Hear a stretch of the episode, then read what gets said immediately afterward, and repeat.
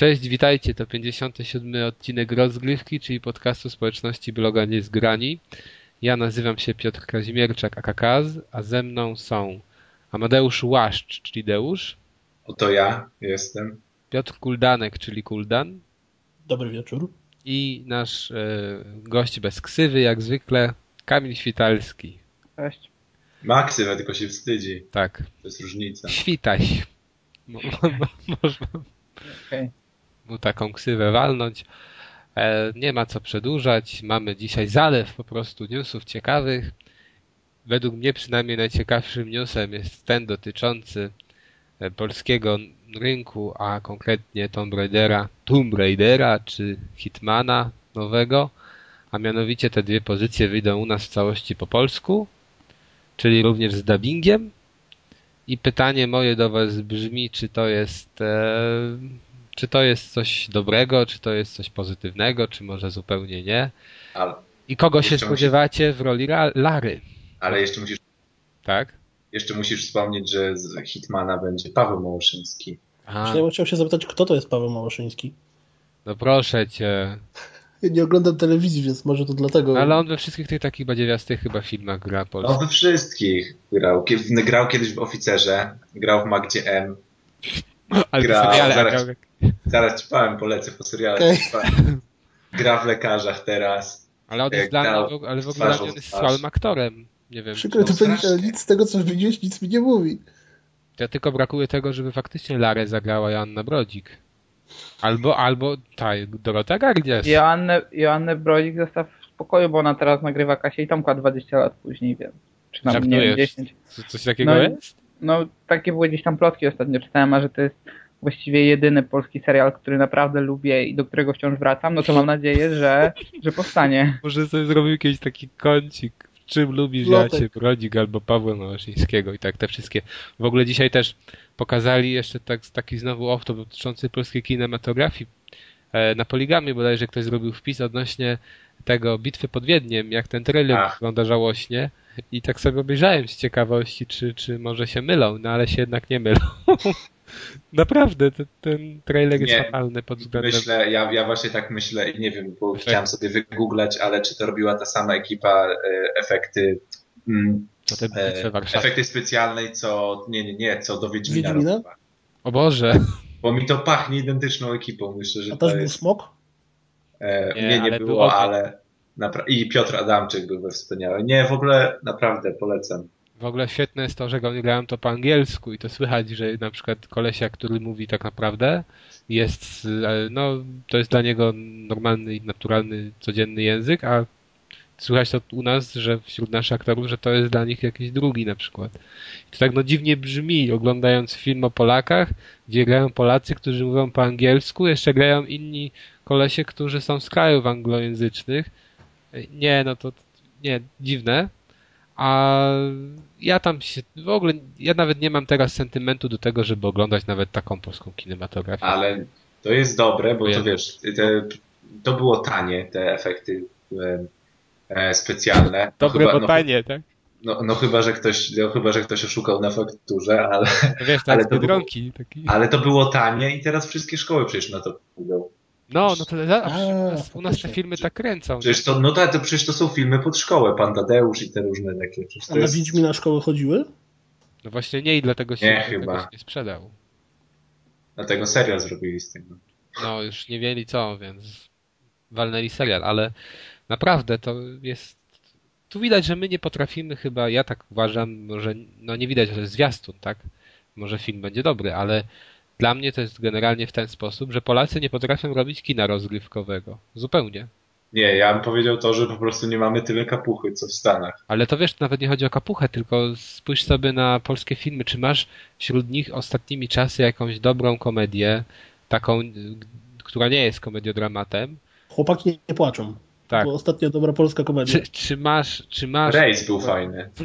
czy, tak, miś. Czy masz y, jakąś, jakiś fajny... Taki sensacyjny, dobry film, oparty Stawka o... Stawka większa niż życie. Aha. No był jakiś remake. Same tak? Świeżynki. Pan Samochodzik i Templariusze. Dobry, detektywistyczny. Okej. Okay. Ale ja ostatnio gdzieś tam widziałem jakiś... Dobry serial. blogu filmowym, tam nie polskim, że był taki film, którego tylko z nazwy znam, Kacwawa trzy D, że został wybrany jako najgorszy film trzy D generalnie, jaki kiedykolwiek powstał, nie tylko tak, jeśli tak. chodzi o Polskę, tylko jeśli chodzi tak globalnie. Tak. Na, na, chyba na angielskiej stronie, która się tak, tam tak, stereoskopik, tak, tak. coś tam został uznany najgorszy film w tej technologii. To, to, to zyskał po prostu nawet światowe tutaj, wiesz, popularność światową. Ja, jedno, co mnie zaskoczyło, tam w tej, w tej nocy na tej stronie yy, był link do YouTube'a, bo cały film jest za darmo w YouTubie do obejrzenia. O kurde, to aż tak? Ale to też była afera z tym filmem, przecież tam się chyba producent kłó- kłócił z kimś, z Tomaszem Raczkiem. Tak, dokładnie. Ale on chyba potem był został wycofany. On nie był wycofany potem z kin, ten Kacwawa przed... A nie wiem, dlaczego miałby być wycofany? No bo takie recenzje i się taki szum zrobił, że ja pamiętam, że też było chyba, że... Nie wiem, ale no przecież tego się nie da oglądać, takich tych, znaczy tego nie oglądałem tego konkretnie, ale, ale inne polskie komedie, no to wiesz, idziesz na to i, i ja miałem przyjemność czy nieprzyjemność być na paru takich filmach w kinie i wiesz, co było takie najgorsze? Że na przykład ja się uśmiechałem na nich, jak się, jak się zdarzało, to może raz, dwa, a jak słyszałem tych ludzi, którzy tam byli dosyć tłumnie w kinie, jak się śmiali na każde takie, na, na każdy taki najprostszy wręcz żart. No. Ja, ci, ja ci mogę powiedzieć, że e, jak w telewizji teraz lecą, bo wiadomo, że te polskie filmy po roku trafiają do, do kanałów telewizyjnych i nigdy ich nie obejrzę w całości, ale jak sobie tak przeklikuję kanały, to obejrzałem, to obejrzałem po dwadzieścia minut dwóch różnych filmów i teraz tytułów, o tytuły było, było mi ciężko, ale w każdym z tych dwóch pojawił się frycz przebrany w sukienkę kobiety. I się tak zastanawiałem, czy go tak już obsadzają, obsadzają w tej jednej roli. No a mają, mają jakąś ten, jakąś alternatywę. ale, ale dobra, no bo my tak sobie gadu gadu już chyba z pięć minut. Na, na temat polskiej kinematografii, a czasem tutaj o polski dubbing, z którym e, ostatnimi czasy chyba nie jest aż tak źle. E, natomiast no, kogo sobie tutaj wymarzylibyście w roli, z takich może sław, e, w roli Lary naszej pięknej? Ale Lara chyba w grze jest dość młoda, tak? Tam dwadzieścia, no. lekko ponad, lekko ponad dwadzieścia lat. Natalia Piwiec. Natalia Piwiec, pasująca wyglądem troszkę, można powiedzieć. Wiesz, Stella, bo to jest jedyna chyba polska gwiazda, jaką kojarzę w ostatnim. Ale wiesz co, to jest taka gwiazda, że wszyscy o niej mówili, nie wiedziałem w ogóle, kim ona jest. Ja wtedy też jeszcze nie wiedziałem, ale szybko się dowiedziałem, jak zobaczyłem fotkę z Witą. No. Byłem ciekawy, jak ona tam w tę drugą stronę grała. Ale już wiem, że to na pewno było Little Deviants, bo później sobie przypomniałem, że... Że da się. Grałem. A propos, a propos tego gameplayu z Larą, co ona tak... dyszała, dyszała, dyszała, jęczała, to ja, i a propos dwudziestoparoletniego wieku, to ja Katarzynę Figurę ja, ja, wiesz co, pomyślałem dokładnie to samo, jak to powiedziałeś. Sen, sentymentu do dobrego polskiego kina. Tak, właśnie, sentymentu. Hej, ostatnio Kasia Figura świetnie grała w Jumie, wiem. Ale wiecie co, ja pamiętam jedną dygresję, taka mała znowu dygresja dotycząca kinematografii. Byłem kiedyś swego czasu na Zemście, w kinie, jak jeszcze była, czyli z tego czasu... Co to? Ze szkołą. A, no, na pewno ze szkołą. Z mamą wtedy byłem, nie ze szkołą. O kurde. Ale mama tak... cię chyba nie kochała. No, ja chciałem pójść. E, jakoś szkoła nie szła wtedy, ale by, by, by, były też różne szkoły i tam na końcu tego filmu było dokładnie jak w teatrze, że ci aktorzy tam wychodzili tak, po kolei. Każdy siebie ma na względzie, a drugiego za narzędzie. No i... Wyszła ta Agata Buzek i po prostu z sali odezwały się kinowej gwizdy, a wyszła Kasia Figura i po prostu wszyscy oklaski. I wiesz, i gwizdy, ale takie podziwu. Więc ja tutaj bym też tak powiedział, że ona by pasowała do tej roli i chętnie bym ją usłyszał w tym momencie, jak tam, no, jak przez te kłody nie, się tak, przedziera. Ale tak serio, to właściwie kto by się nadawał do... Dorota Gardias. Nie, nie słyszałem jej w ten czartet, więc... Ja też jej nie słyszałem. Nie, ale na, musiałby się powiedzieć. Nie była, nie, ja już wcześniej mówiłem, ale ona naprawdę nie to była dobrze zła. Wyszła, no. nie, nie, było, nie było źle, na pewno tak, nie było źle. Tak jak Maciek Zakościelny dobrze wypadł w roli księcia Persji. Mi się bardzo podobał w, tej, w tym dubbingu. No ale to tylko w dubbingu mi się podobał. Więc... Kto wie, może mamy jakąś taką polską gwiazdę, wiesz, która jest żałosna na ekranie, a dobra za mikrofonem. Dobrze obsługuje mikrofon. Można by się zastanawiać nad, Nie no, można by się zastanawiać nad aktorkami, które grają w filmach animowanych głosem, tak? No bo to trochę tych osób jest, ale no jednak film animowana Lara, która ciągle będzie jęczała, przebijała sobie płuca, łamała nogi i nie wiadomo co jeszcze, to... Znaczy ja, ja, nie, że... ja nie jestem w branży, ale czy są jakieś polskie aktorki porno? Ale takie, że w Polsce czy się kręci? No tak, ta, no tak, są jakieś super. A nie gwiazdy. Wiem, no chyba są, no ale to chyba jest mało takie, nie wiem. Nie, nie słyszałem tak w zasadzie. Nie że... ma fejma. Nie, może za brzydkie dziewczyny są u nas. Żeby kręcić. Albo za ładne, nie wiadomo. Chłopaków nie ma. Za wstydliwe. Chłopaków nie ma. No to wiesz, Polska to jest kraj taki mocno religijny, konserwatywny, to... Powiedziałbym, słabo, powiedziałbym słabo. Coś teraz, ale wydaje mi się, że to nie jest, się nie nadaje na podcast. Mówisz? Tak. Może Polacy są za słabi? Dobra, nieważne. W każdym razie tutaj Kamil nam tu mówi bardzo złe rzeczy, że chciałby taki film widzieć kiedyś i montować, ale powińmy to milczeniem i zdajmy się tutaj na nasz instynkt, czyli Kasię Figurę w roli Lary, a resztę dobra, już znana. Tak, a resztę już dobra i znana, a resztę sobie już zostawmy do czasu, gdy będzie to oficjalnie znane. Tymczasem przechodzimy do jakże innego tematu, czyli um, domniemanych tak filmów porno, tym razem nie z Polski, pewnie tylko ze świata, które miałyby się pojawić na platformie Xbox. I tutaj Deusz czytał wpis bodajże Maćka na naszej stronie. Jak to, Deuszu, będzie wyglądać? E, otóż YouPorn chyba bardziej, YouPorn, czyli serwis z darmową pornografią bardziej dla, dla żartów, napisał, że już po partyjce w Call of Duty tylko jedno kliknięcie na padzie będzie cię dzieliło od, od dostępu do, do darmowego porno.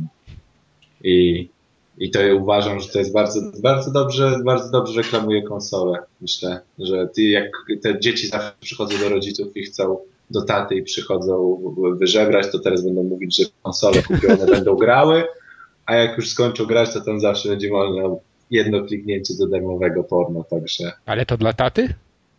No i... Nie lepiej dla mamy P S trzy, tam, żeby bardzo pragnęły P S trzy, bo tam jest i iPla i T V N Player. Ale tam nie ma takich filmów dobrych. No ale to mama chyba... Znaczy, ale... Uważam, że mamy raczej mniej się skuszą. Ale to taty, tatowi... T V N Player. Ale na T V N Player jest teraz program, w którym Oddaj Fartucha się robi, także... Nie, to nie śmieszne jest w ogóle. Możemy no. porozmawiać o amerykańskiej edycji, ale nie o polskiej. Ale to... Przepraszam, co? O, o, o czym wy mówicie? O Masterchefie. Masterchefie. Oddaj Fartucha? Tak, bo wiesz, Polacy znowu się złapali na to, to że T V N zatrudnił człowieka, który mówi po polsku, ale robi błędy, tak jak Joanna Krupa swego czasu. I e, zamiast poprosić, znaczy powiedzieć oddaj fartuch, to mówi w każdym odcinku po dziesięć razy oddaj fartucha. Ludzie to kupują. E, jest znowu jakieś memy internetowe z tego, co słyszałem. Nie myślałem, że jeszcze raz się Polacy na to złapią, a jednak, nie okay. wiem, nie komentuję. Czyli jednak definitywnie, widać, ja nie oglądam telewizji. No, zdecydowanie. Polecam. Masz, masz szczęście. No właśnie, tak, tak te programy polskie to ja też polecam. I seriale to przede wszystkim, bo takiej kinematografii nie ma nigdzie indziej na świecie, to zdecydowanie. No ale co? I czekamy na ten YouPorn. Ja nie mam Xboxa, to nie czekam. Kabilu, mamy ja mam, Xboxa. Ale nie mam live'a, więc... Ty, wy wiecie, a wyobrażacie sobie, jakie to... Pamiętacie, jak kiedyś zastanawialiśmy, jak pokazywali tego Kinecta i te konferencje, że można wspólnie filmy oglądać? I sobie się zastanawialiśmy, jak to by było, jakby porno sobie ludzie tak wspólnie oglądali?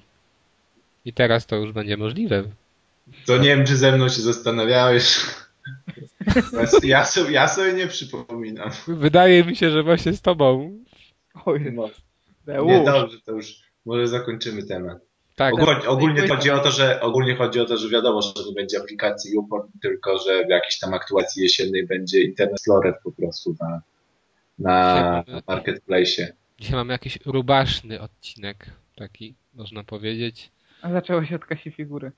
No, zaczęło się niewinnie. Dobry początek. Właśnie.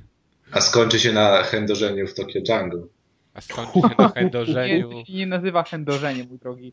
Przynajmniej po polsku. Ale słuchaj, mój, mój drogi, ale skończy się na chędożeniu ten, z amerykańskiej powieści. Czy moglibyście w kontekście jakby rozmawiania o porno, nie mówić do mnie mój drogi. Okay. Ale to było do Kamila.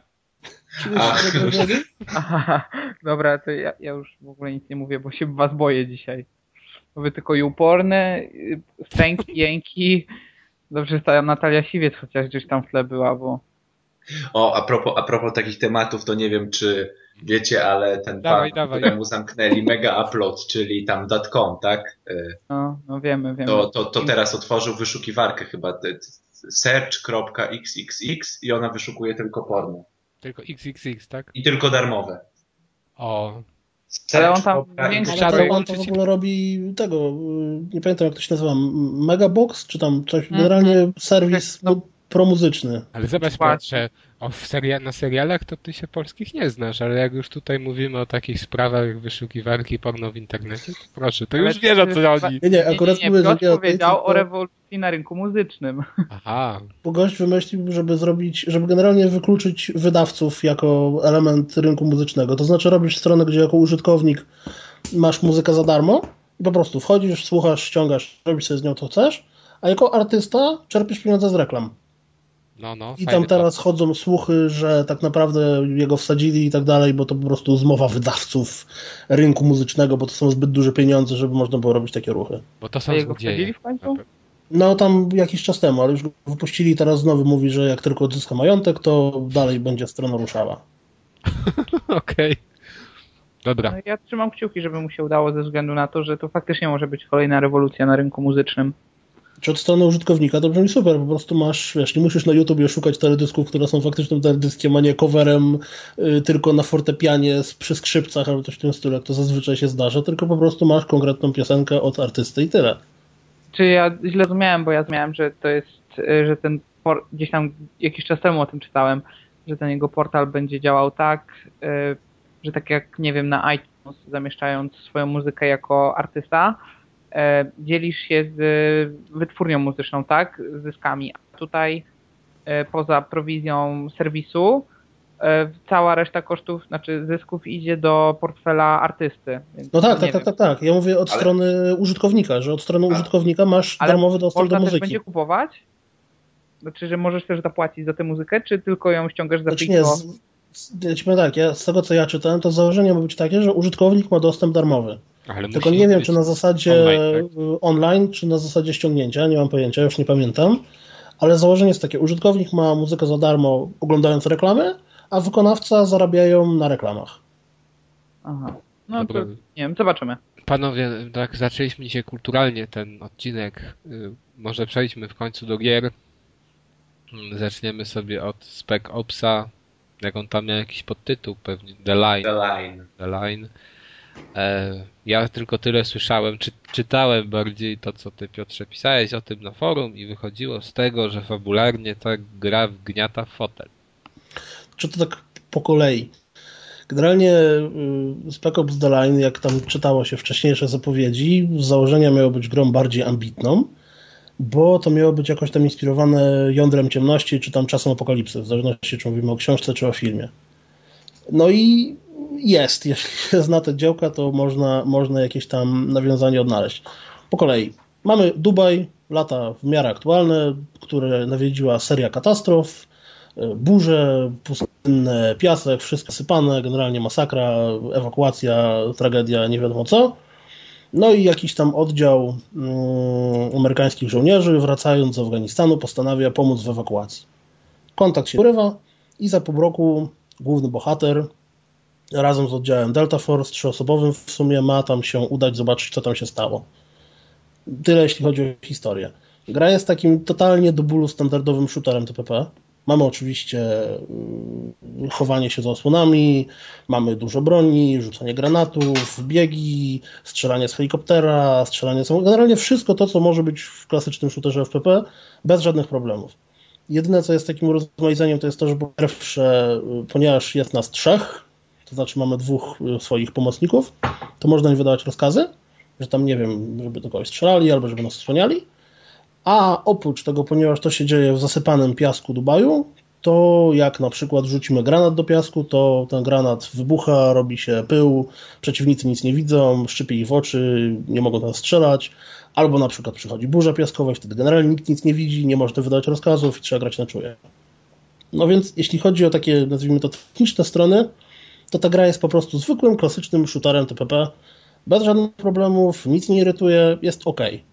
Natomiast fabularnie właśnie mi osobiście zasadziła dość mocnego kopa w twarz, bo na początku jest bardzo leniwie i tak właściwie nie wiadomo o co chodzi, a mniej więcej w połowie gry yy, pojawiają się sceny, które zupełnie inaczej niż, nie wiem, w Call of Duty na przykład są przedstawione, czyli yy, nie chciałbym spoilować za bardzo i dlatego tak się zastanawiam, jak to yy, jak to powiedzieć.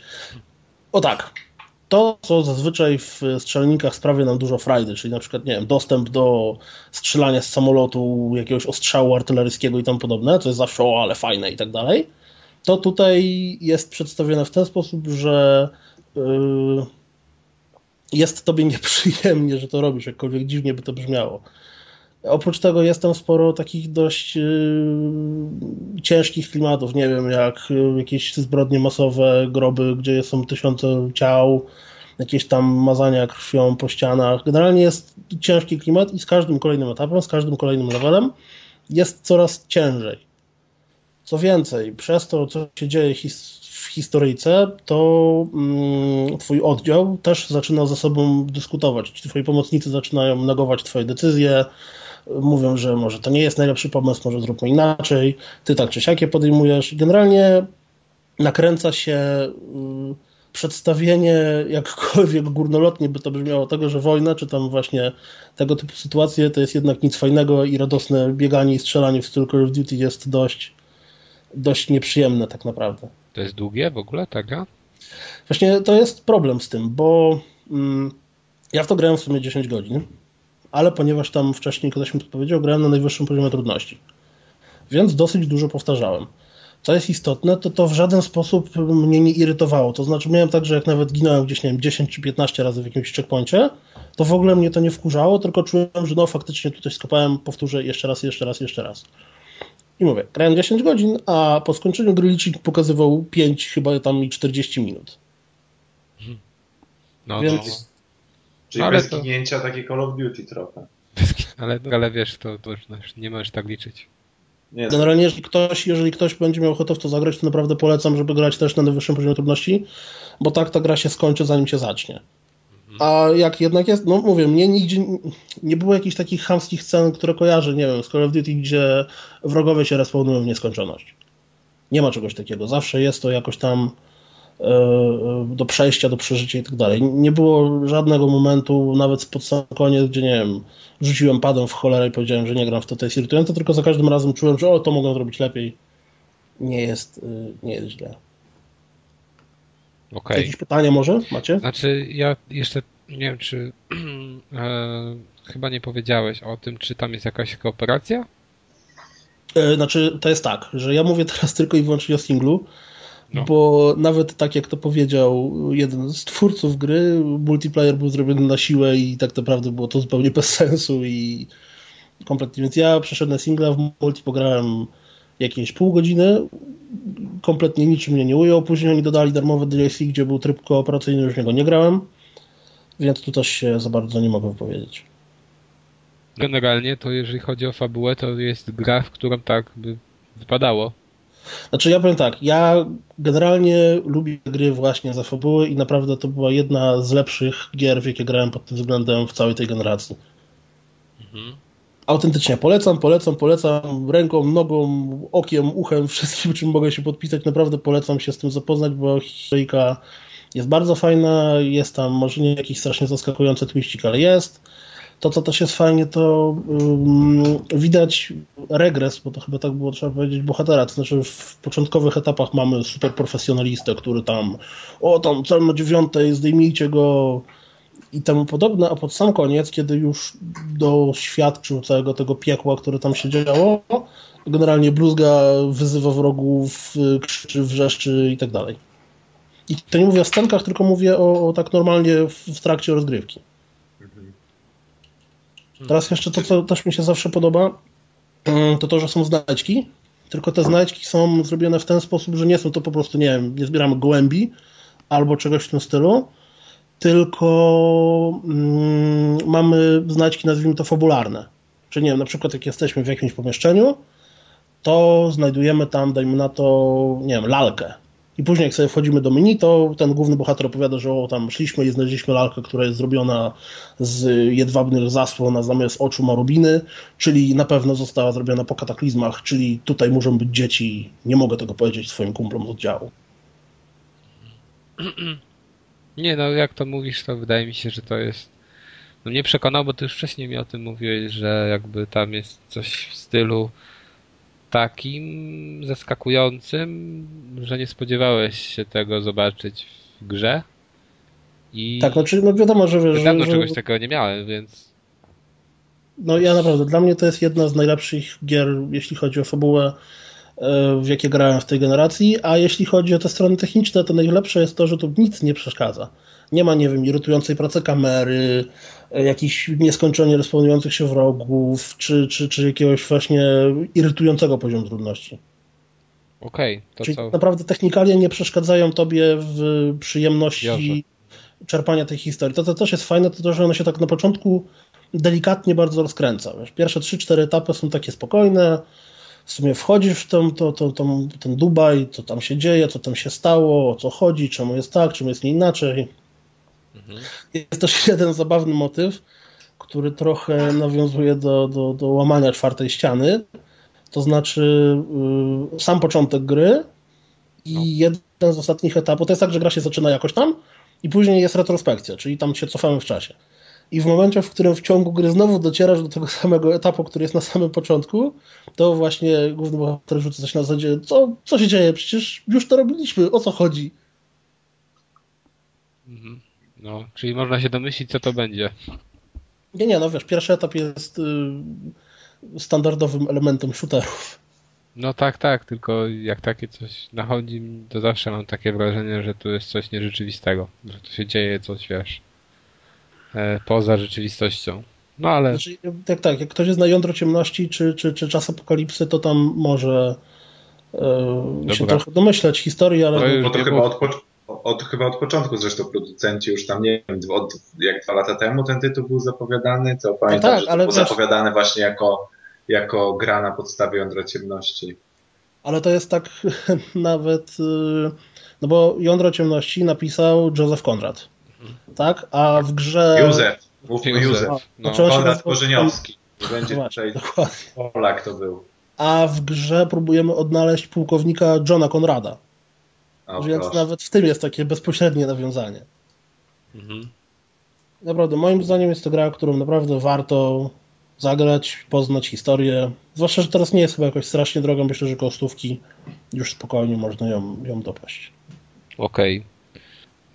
To przejdziemy sobie teraz do mniejszej gry, która niedawno była dostępna na P S N Plus za darmo, a która się nazywa Retrograde i w którą graliśmy tutaj z Kamilem i z Piotrem, znaczy nie wspólnie, każdy osobno, bo tam chyba nawet nie ma żadnego multi, ale moim zdaniem przy niej to jest gra, która jest naprawdę ciekawa. No, nie wiem, czy bym był w stanie za nią zapłacić, gdybym, gdybym jej nie dostał za darmo.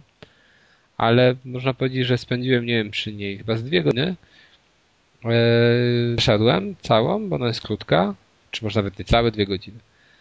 I mi się bardzo podobało, a jest to tak w zasadzie gra niby strzelanka, a z drugiej strony tak w zasadzie to gra rytmiczna, chociaż można się, po, że dodatkowo do tego, że musimy odpowiednie przyciski w rytm wklikiwać, to też musimy patrzeć na to, co dzieje się na ekranie. Mamy w zasadzie trzy płaszczyzny, po których się, po, po których się poruszamy. To znaczy historia wygląda tak, że lecimy statkiem kosmicznym, zniszczyliśmy statek wroga i nagle jakaś tam chyba czasoprzestrzeń się zakrzywiła i musimy odtworzyć nasze postępki. Jakby gra nas cofa, tak jakbyśmy przewijali sobie na magnetowidzie kasetę wideo do tyłu. Czyli każdy nasz strzał musimy jakby odtworzyć, ale wszystko idzie do, od końca do samego początku tej naszej misji. Właśnie ja jakoś no. strasznie późnym wieczorem włączyłem. Nie wiedziałem, o co chodzi. I, i takiego mindfucka miałem, że co, zaraz, jak to już boss, o co chodzi, napisy, co? Ja też, ja mówię, ja myślałem, że włączyłem coś, że nie wiem, że coś się popieprzyło, bo tam już koniec niby. W takim stylu, nie? Tak, ale to tak w zasadzie nie ma znaczenia, czy to by był rewind, czy to by było tak, że normalnie lecisz w prawo, a nie w lewo, to w sumie ta gra by tak samo wyglądała, no to jest chyba tylko taki zabieg, żeby trochę może tobie, wiesz, żeby... żeby taki się... żart ze strony, no. No, no, no, że niczym to nie zmienia rozgrywki, która polega na tym, że ten statek leci właśnie w trzech płaszczyznach, po których się poruszamy za pomocą gałki czy za pomocą krzyżaka i w odpowiednim momencie trzeba wciskać jakiś tam przycisk odpowiedzialny chyba za strzelanie, tak? I jeszcze tam jest... To za unik chyba, tak?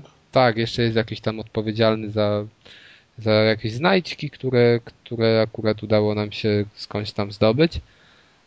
I musimy cały czas uważać na promienie, które na, na nas są wysyłane. Musimy uważać na jakieś bomby porozstawiane wszędzie. Polega to w zasadzie tylko na klikaniu, tak, w odpowiednim momencie uniku i strzału. I tyle. Mi się to akurat bardzo podobało. To jest gra, która jest prosta w założeniach, łatwa w sumie też, bo grałem tam. To jest gra rytmiczna, nie? Tak, ale to w jakimś stopniu tak, ale musisz patrzeć na ekran. Tam jest tyle tych wybuchów, że można czasem oczopląsu dostać i czasem nie wiesz, gdzie masz uciec, bo wszędzie widzisz te lasery. Eee, ale też nie jest właśnie wymagająca, bo tam jest chyba z sześć czy siedem poziomów trudności do wyboru. Ja no. sobie grałem na tym zwykłym, na tym normalu eee, i chyba nie zginąłem ani razu. Akurat przeszedłem tak zaraz w jednym, odpaliłem tę grę i, i A, poczekaj, bo koniec. Tak? Ja, ja w to grałem krótko, ale tam nie jest tak, że ten pierwszy poziom trudności to się w ogóle nazywa casual i za przejście danego etapu na tym poziomie wtedy odblokowuje ci się jeden wyższy, bo to chyba nie jest tak, że nie, możesz nie, od razu nie, nie odpalić, możesz nie? sobie wybrać. Aha, to coś mi ale się nie poczy... wszystkie chyba były na starcie odblokowane. A, wydaje mi się, że były, ale pewnie nie jestem. Na pewno był odblokowany do normala. Ten normal to był chyba trzeci czy czwarty z kolei. No ja wiem, trzy na pewno były, bo ja zacząłem od tego trzeciego, ale później zjechałem na ten drugi i na tym drugim sobie przeszedłem tak, nie wiem, to była gra na jeden wieczór, bo to usiadłem tak, przeszedłem i, i w sumie zapomniałem, chyba nawet już wywaliłem z dysku. No nie wiem, ty mówisz, że ci się podobała, ja była okej, okay, ale no nie porwała mnie jakoś specjalnie i no, na pewno na wiesz. pewno bym za nią nie zapłacił tych trzydzieści pięć złotych. A ona tyle kosztuje? No chyba to to tak, to czy pięćdziesiąt nawet. Nie, ale wydaje mi się, że to jest... Nie, no, osiemdziesiąt. Mam. To jest pułap cenowy rzędu góra osiemnaście złotych. Góra. Za taką no, to jest taka pierdółka trochę w sumie. No tak, popierdółka, tylko że ona dosyć ładnie wygląda. Może nie super. Jest ładna i dobrze zrobiona też. Muzyka też jest w niej fajna właśnie. Słuchać te rytmy, że dokładnie wiesz, dokładnie tu musisz uciekać przed tymi laserami, tak, w rytm tej muzyki. Um, musisz też patrzeć na ten ekran, cały czas być w skupieniu. Taka troszkę starą, dawna można powiedzieć gra. Oni na pewno powinni dać ostrzeżenie o epilepsji, jak się ją włącza. No bo właśnie tych wybuchów jest pełno. Ja już w pewnym momencie, gdy tam były cięższe takie chwilę, to nie miałem pewności, wiesz, czy na przykład ucieknę przed tym, czy nie ucieknę, bo miałem wrażenie, że wszędzie są te lasery. Nie widziałem tego pola manewru. No ale zawsze, zawsze jest ono i zawsze da radę się przynajmniej na czas, w moim przypadku, to wychwycić. I no, na tym normalu, tak? Bo nie wiem, jak na wyższych to wygląda, bo nawet nie odpalałem, ale na normalu to jest okej. Okay. No i też to jest gra dla tych ludzi, którzy lubią wszelkiego typu rankingi, bo chyba to na tym polega, żeby ją przechodzić po kilka razy, żeby jak najlepiej, jak najmniej punktów zdobywać, bo tam wygląda to w ten sposób, że musimy, że najlepiej chyba gdybyśmy skończyli z zerowym kątem, tak? Bo tam każdy unik czy, czy każda dobra, dobrze wykonana czynność jest nagradza na tym, że nam się licznik punktów zmniejsza. Okej, okay, ja sprawdziłem w międzyczasie, y, można odpalić od razu na najwyższym poziomie trudności, tylko mamy po prostu jeden etap, znaczy dziesiąty. No tak, no zawsze jest, no tak no normalnie. No tak, tak, tak. No, no bo tam jest tak, że od dziesiątego do pierwszego się idzie po prostu. Tak, tak tam nawet jest opis, w czasie. Tak, opis jest zabawny, bo ostatni etap, czyli teoretycznie pierwszy jest opisany jako, że tam, bo tam ten, ten gosiek, który tam lata, to się jakoś nazywa, że on postanowił najpierw zniszczyć trzy czwarte przeciwników, że potem było mu coraz łatwiej. No, no. Hmm. Czyli jak się cofamy w czasie, dlatego niby ostatni etap jest... Jest trudniejszy, wtedy... najtrudniejszy. Tak. No, ale dla mnie bardzo fajna gra. Jeżeli ktoś ma P S N Plus i nie, nie chciało mu się odpalać, to nie ma czego się bać, tylko spróbować. Jeżeli ktoś tego nie ma, nie wiem czy to na Xboxie wyszło, to raczej nie, nie warto tego kupować, no chyba że będzie w mega dużej przecenie. Dobra, to tyle chyba o tej grze. Taka popierdółka w sumie. Kolejna gra, która była w P S N Plus za darmo, czyli Double Dragon Neon. I to jest gra, która tutaj wystawiła, wystawiła znajomość moją Kamila na próbę. No, chyba. W jakimś aspekcie. W ogóle naj, najgorsze, najgorsze chwile dla mnie spędzone nawet nie z tą grą, ale jeżeli chodzi o ten tytuł, to były chwile, gdy ta gra miała się pojawić na P S N-ie. A mianowicie pojawiła się, yy, wszyscy ją pościągali i się okazało, że to co się pojawiło w sklepiku było tylko demem. Yy, no i zniesmaczeni z Kamilem sądziliśmy, że sobie pogramy w ten dzień, gdy miała się ukazać. Niestety sobie nie pograliśmy w koopa. Czekaliśmy, wyszło bodajże po dwóch dniach dopiero gra. Tymczasem okazało się, że nie ma w niej zawartego trybu online, o którym twórcy wcześniej mówili, który ma się pojawić, ale dopiero przy okazji jakiejś tam łatki, chyba której jeszcze nie ma. E, więc pozostało nam granie tylko w, w tylko w samotności, bądź jeżeli ktoś miał kolegę w pobliżu, to mógł zaprosić. Ja, ja przynajmniej grałem sam. Lub koleżankę. E, no lub koleżankę. Ja przynajmniej grałem sam i w ogóle też jak to demo się pojawiło, to mi się tak mega spodobało, że chyba ja ukończyłem cztery razy. Jak Kamil je zobaczył, to... no to powiedział, że to jest gniot od samego początku. Niemniej ja pełną wersję w końcu sobie ściągnąłem, udało się po tych dwóch, trzech dniach. Przeszedłem, bardzo mi się podobało. Chyba pierwszym, od czego należy zacząć, jest, pierwszą informacją jest to, że to nie jest remake żadnej części z Double Dragona z, z N E S-a. Tylko to jest po prostu reboot serii i to jest inna gra niż te poprzednie części, natomiast nawiązuje tam w pewnych momentach chociażby muzyką, tak? I tymi postaciami, i tym, że tam jest porwana dziewczyna twoja i ty masz ją odbić. Ale tak generalnie to są inne gry. Niż... Ja zawsze zastanawiałem w tych starych bijatykach, mhm. że, bo tam w dziewięćdziesiąt procent była porwana dziewczyna. A było kilka postaci. I to jak to jest? Ona jest wspólna, czy nie wiem, to jest jednego dziewczyna, drugiego siostra? Nie, oni są przyjaciółmi takimi na życie. O... Tak, takimi, że mają wspólną dziewczynę? Znaczy nie. nie, bo tutaj chyba są bracia tych dwóch w tym Double Dragon. To są, teraz nie jestem pewien, ale wydaje mi się, że są bracia. I że ona jest tego blondynka. Y... Player One na pewno jest. No na pewno Player One to jest ten, nie? To jest jej chłopak. W ogóle fajnie to wygląda, jak one jest porywane, jakby stoi strzała w brzuch i biorą na plecy i do widzenia wynoszą. Dla mnie to jest osobiście no, tytuł na pewno ciekawy, na pewno inny niż pozostałe bijatyki, które są właśnie takimi niby miały być remake'ami, bo tamte poprzednie, na przykład Final Fight, to była ta sama gra, która wyszła kiedyś.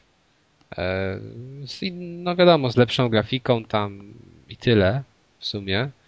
Um, a tutaj jest coś innego. Jest inna grafika i nie każdemu się ona może spodobać, no bo umówmy się, jest raczej średnia, łamane na słaba. Postacie, to jest grafika, która... Postacie wyglądają jak zabawki Mattel. No. no, dokładnie. Eee, no, ale ma według mnie przynajmniej ten tytuł coś w sobie i jest to dla mnie taka dobra droga, jeżeli chodzi o te bite mapy. A dlaczego? Ale, no? no właśnie, właśnie chciałem zapytać, czy to jest bardziej coś nowego wprowadza do tych bite mapów, czy taki hołd dla klasycznych bite mapów? On wprowadza według mnie bardzo fajną... Hmm. Ja sądzę, że on wprowadza coś w... że on jest takim pomostem łączącym te stare gry z, to, z, tym, z tą nowoczesnością. Dla mnie w starych bijatykach wyglądało to mniej więcej tak, że się w nie grało, ginęło się, wkładało się kolejny żeton i szło się dalej i nie było żadnych tam, wiesz, power-upów, cudów. Tam a chodziło tutaj... tylko i wyłącznie o twoją zręczność tak, tak naprawdę. A tutaj y, wygląda to w ten sposób, że Ona jest, ona nie jest taka bardzo trudna, ale ona stawia na to, żebyś ty upgrade'ował swoją postać. Ona nie jest bardzo trudna, przepraszam, że ci wejdę w słowo, ale był jeden moment, kiedy autentycznie nie pamiętam, kiedy tak miałem, że chciałem wy- wywalić telewizor za okno. Ale to który to był moment? Bardzo wcześnie w grze. Ja wiem, ze Skarmagedonem. Nie, nie, nie. W nie? tym. Bo tam jest taki etap, który się dzieje na statku kosmicznym. No tak. I przechodzimy... Aha, no okej. Okay. Przechodzimy... Ale ta fabuła to w ogóle jest... No fabuła to wiadomo, no to, to jest nic, no. No i przechodzimy przez pomieszczenia, które mają śluzę powietrzną. I ta śluza się otwiera i wciąga wszystko i jeżeli się podejdzie za blisko niej, to cię wysysa na zewnątrz i zdejmuje to, nie wiem, jedną trzecią paska życia. No tak, i żaden problem. To, ta śluza. Ja nie widziałem nic takiego. Nie wiem, jak ty grałeś akurat, ale dla mnie to... Nie wiem. No. Generalnie ja do, do tego momentu doszedłem płynnie, po czym ten etap powtarzałem chyba z dziesięć razy. Dopóki nie odpaliłem sobie tego czegoś, co się nazywa tam Absorb i później jak przyszedłem ten etap, to doszedłem właściwie prawie do końca gry też bez żadnego continue. No tak, tak, bo tutaj właśnie jest dużo, dużo to właśnie dużo ta gra, znaczy w, właśnie to jest też taka nowość. Dla mnie to jest to połączenie między tym, tymi bijatykami z lat przeszłych, a, a tą nowoczesnością, że właśnie mamy tę możliwość upgrade'u i ona znacząco wpływa na naszą rozgrywkę. Możesz właśnie sobie, i to wszystko w ogóle fajnie jest tak podane, w postaci kaset takich magnetofonowych, które zbieramy i które się okazują jakimiś tam ścieżkami muzycznymi, które dodatkowo wyposażają naszą postać w różne umiejętności, na przykład w jakieś nowe ciosy, czy też w umiejętności typu absorb, czyli absorbowanie tak od wrogów trochę życia, tak? Jeżeli my na przykład sklepiemy jakiegoś przeciwnika, to on traci życie, a my jakąś część jego życia zyskujemy. I faktycznie to jest chyba najbardziej przydatna umiejętność, która mi też czasem pomagała, ale na przykład ja, ją zawsze, ja z niej korzystałem zawsze naprzemiennie. Bo to jest fajne, że ja sobie lawirowałem między tymi umiejętnościami. Na przykład w danym momencie widziałem, że mam dużo życia, to sobie wziąłem umiejętność, która y, pozwalała mi przywołać takiego smoka w pewnych momentach, który mi pomagał rozwalać tam wrogów. Widziałem, że mi maleje pasek życia, no to zmieniałem sobie na ten absorb i atakowałem drobnych przeciwników, którzy mi oddawali jakąś część swojej energii. Każdą z tych umiejętności można dodatkowo upgrade'ować. U takiego ta, ta, ta, tam kowala taśm, tak to się chyba nazywało, nie? No nie, takie sklepiki są tradycyjne jak w starych grach.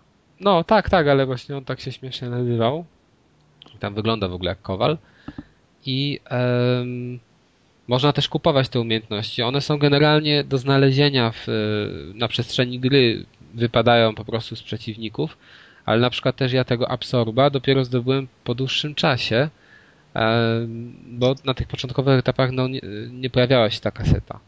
Dopiero... Ale w ogóle, bo, bo to jest tak, to no. jest dwutorowo tak jakby, to znaczy masz, najpierw musisz znaleźć pojedynczą kasetę, żeby tę umiejętność sobie odblokować i później, jeżeli jeszcze raz znajdujesz tą samą kasetę, to ta umiejętność się tak jakby leveluje. Ale tak. Oprócz tego jest ten właśnie kowal kaset, czy tam jakkolwiek on się nazywa, gdzie za kamyczki, które zdobywasz tylko i wyłącznie na bossach, możesz sobie zwiększać tak jakby maksymalny level danej umiejętności, tak? Tak, tak, no czyli jakby stwarzać... Bo na przykład to już może jak znajdziesz tego absorba, to możesz absorba podciągnąć do dziesięć poziomu dziesięć, tak, a jak potem wydasz kamienie u kowala, to możesz podciągnąć do dwudziestego, trzydziestego i... Tak, i to Ej, no jest... dobra, no. Ale tak jakbym was słuchał, to bym sobie pomyślał, że ta gra naprawdę jest fajna i okej, okay. Są kamyczki. Fajna. Nie, nie, nie. Stop. Nie, ona nie jest. To znaczy ona... są, są kamyczki, jest... są levele, jest powiew świeżości, tak, pod takim, pod tymi możliwościami, które że możesz rozwijać. Tak, post, ale też jest element jeszcze... er pe gie, ale chwila. Ale y, ta gra, y, w nią się nie da grać przez to głównie, że sterowanie, no nie wiem, ja przy niej spędziłem z godzinę, z półtorej, ale ja wciąż się nie mogłem przyzwyczai- przyzwyczaić do sterowania. Stare bite mapy wyglądają tak, że idziesz yy, i to jest takie na maksa arcade'owe, tak? Postać reaguje od razu. Tutaj nie dość, że bohater wygląda dramatycznie, bo nie wiem, w erze P S dwa były, w zeszłej generacji były ładniejsze modele postaci, no ale to grafika, tak? Nie liczy się, powiedzmy. Yy, i to, to nie wpływa w jakiś tam sposób na mój odbiór tej pozycji, ale to jak ona się ruszała, to jak yy, z jakim on opóźnieniem bił, to jak to w ogóle było niegrywalne, to jest w ogóle inna sprawa. Znaczy ja wszystkim niezdecydowanym polecam najpierw zobaczyć, jak to wygląda na YouTubie. Jak zobaczyłem pierwszy trailer kilka miesięcy temu, to jeszcze wtedy w newsie na Niezgranych napisałem, że to będzie dramatyczne, ale i tak w to zagram. Wiedziałem, że to będzie dramatyczne, ale nigdy nie myślałem, że aż tak. No, ale Zobacz, proszę. Zobaczcie ten trailer i wtedy, jeżeli uznacie, że jarają was, znaczy, że będziecie w stanie to przeżyć, że do tego jeszcze dojdą fajne feature, o których mówił Piotrek i Piotrek, okej, okay. ale uważajcie. Ale słuchajcie. Piotrek i Piotrek, taki double dragon. Tak, właśnie. Taki to, double to dragon. Sobie neon załatwić. Ale to wiesz, to musimy teraz mieć, znaleźć sobie Skarmagedona, to w tym wypadku to będzie Kamil. Kamil, no i wszystko pasuje, idealnie.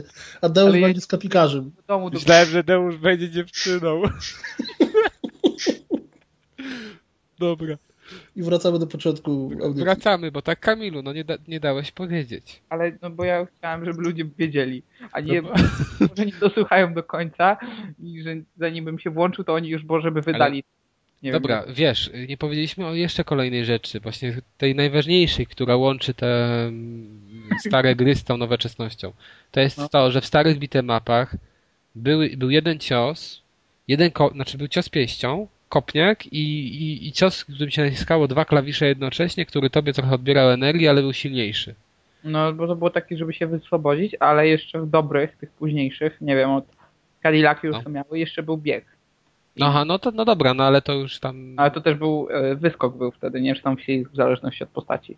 Okej. Okay. Więc to było też istotne. No i bronie jeszcze oczywiście. No w, no każdym, tak. w każdym razie tutaj jest to inaczej.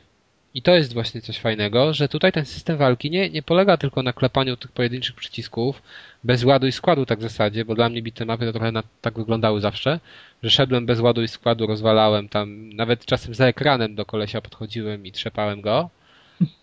No i, i tyle. To było mega proste, mega łatwe, bez myślenia, można powiedzieć.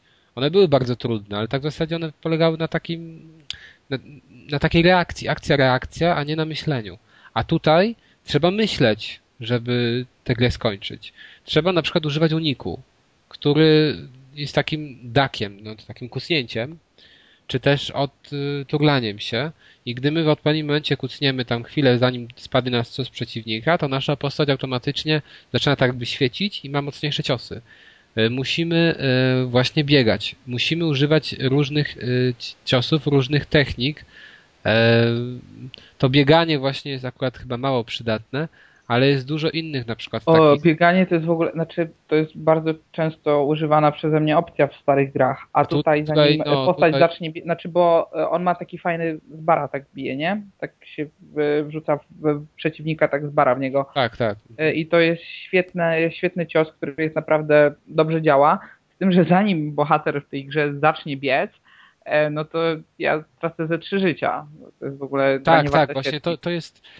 Główną wadą tej gry według mnie jest, chociaż nie wiem, czy to jest wada, bo to jest taka jej specyfika, że ona jest taka jakby ociężała, że ona jest taka skostniała, no że, tak te postaci tak się porusz, że te postacie się tak poruszają bardzo sztywno i wymaga trochę to czasu i faktycznie nie zawsze te przyciski to łapie.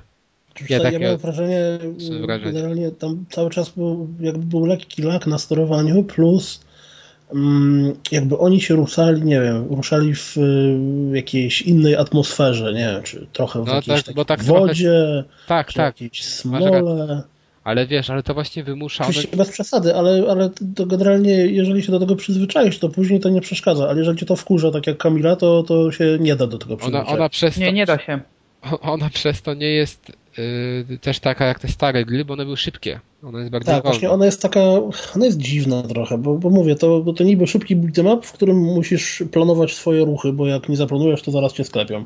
Tak, i jeszcze też jest bardzo fajny motyw z rzucaniem. Ja na początku nie wiedziałem, o co chodzi z tym rzucaniem. Mhm. Po prostu kliknąłem przycisk za chwytanie i rzut, a mi postać ma nie chwytała przeciwnika, dlatego, że trzeba najpierw go sklepać, on musi tak się zachwiać i w tym momencie możemy go chwycić. I to też bardzo się przydaje, bo czasem na przykład, wiesz, tak klepiesz, żeby chwycić przeciwnika i rzucić nim o drugiego, czy też jak dwóch sklepiesz w tym samym momencie, to chwytasz i o, o siebie ich odbijasz. No dla mnie bardzo fajna sprawa, podobnie kwestia tam z bronią. No też w odpowiednich momentach trzeba je używać, też trzeba trochę myśleć przy tym. I jedna taka jeszcze zasadnicza wada to detekcja kolizji. Że czasami to wygląda w ten sposób, że masz wrażenie, że go sięgniesz, a go nie sięgasz, a powinieneś teoretycznie, bo stoisz koło niego i w tym momencie on ci zadaje na przykład bardzo mocny cios, który powoduje to, że ty no padasz. Bo to jest tym bardziej irytujące, że... I może, możesz zginąć. I continue nie polega na tym, że się odradzasz w tym samym momencie, tylko na początku etapu. Ale w ogóle, w ogóle nie ma tam... Przeciwnicy tam mają point. Dłuższy zasięg ramion od ciebie. No tam nie ma checkpointa. No, no tak jakby też, że to jest prawda. No ale poza tym... Yy, no i to ale jest też gra, którą... Tak, gra, w której technicznie jest lag non-stop. Ale no gra, nie ma, to nie, to nie, dla mnie to nie jest to nie lag. Jest, to nie jest lag. Tak, to jest, it's not a bug, it's a feature, wiem. No nie, nie, nie Kamilu, to, to nie o to chodzi. To, to nie, złe, złego zdania tutaj użyłeś, złego porównania. Okej, okay, okay. No dobra, no ale jest lag. Jest, jest ona bardzo sztywna, ale ja nie wiem, czy według mnie to jest pewnym... Według znaczy, mnie to jest to ja zamierzone. Final Fighta na S N E S-ie i tam ta gra była ociężała i tam ta gra była wolna, ale tam był taki jednostajny flow, w którym mimo, że z porównaniem do wersji arcade'owej to ta gra jest, no okrutnie się w to gra, to mimo wszystko wolałem przejść na S N E S-ie, zaznaczam, Final Fighta niż przejść Double Dragon na P S trzy. Nie wiem, dla mnie ten Double Dragon jest bardzo dobrą grą, ale jeszcze, która jest ja, bardzo ja specyficzna. Coś muszę dorzucić, bo co jest moim zdaniem dosyć zabawne w tej sytuacji, czyli przed D L C z koopem online, to to, że ta gra jest właściwie zrobiona pod koopa, bo tam są nawet, czego nawet nie używałem, ale wiem, że są jakieś tam opcje przybijania sobie piątki, tak, co tak. się nazywa brofist. Tak, tak. Czy tam Brofile, nie brof, pamiętam. Brofile, ja tam tej grze jeszcze na pewno szansę, jak będę miał szansę, jak będę miał okazję z kimś zagrać. Tak, to, to na pewno do... będzie dużo lepszy odbiór.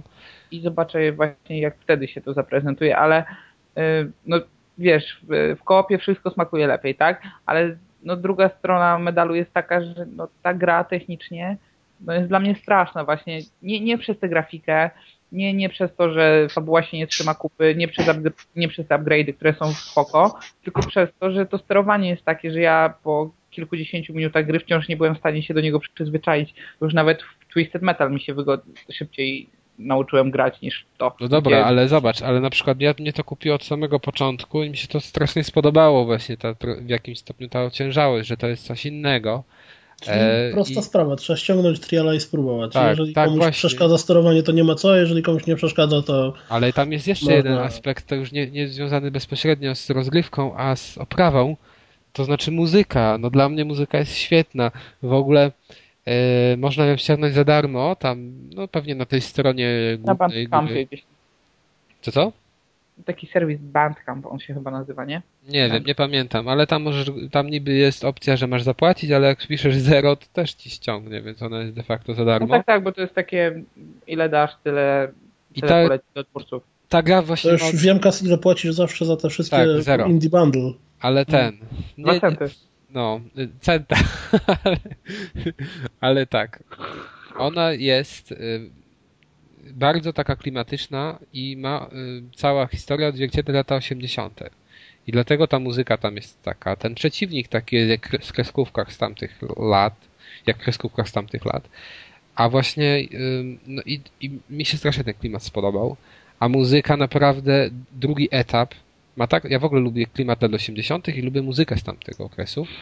I drugi utwór w tej grze, czyli w zasadzie no, utwór główny do stage'a drugiego jest kapitalny. Po prostu to jest taki pop, typowy jakby pop z lat osiemdziesiątych, gdzie bardzo często jak się słyszy, i to jest nowa piosenka, bardzo często ja tak mam, zawsze tak było, że jak słyszałem jakąś piosenkę, która miała odzwierciedlać, wiesz, klimat jakiejś tam dekady, która miała być, um, która miała tak...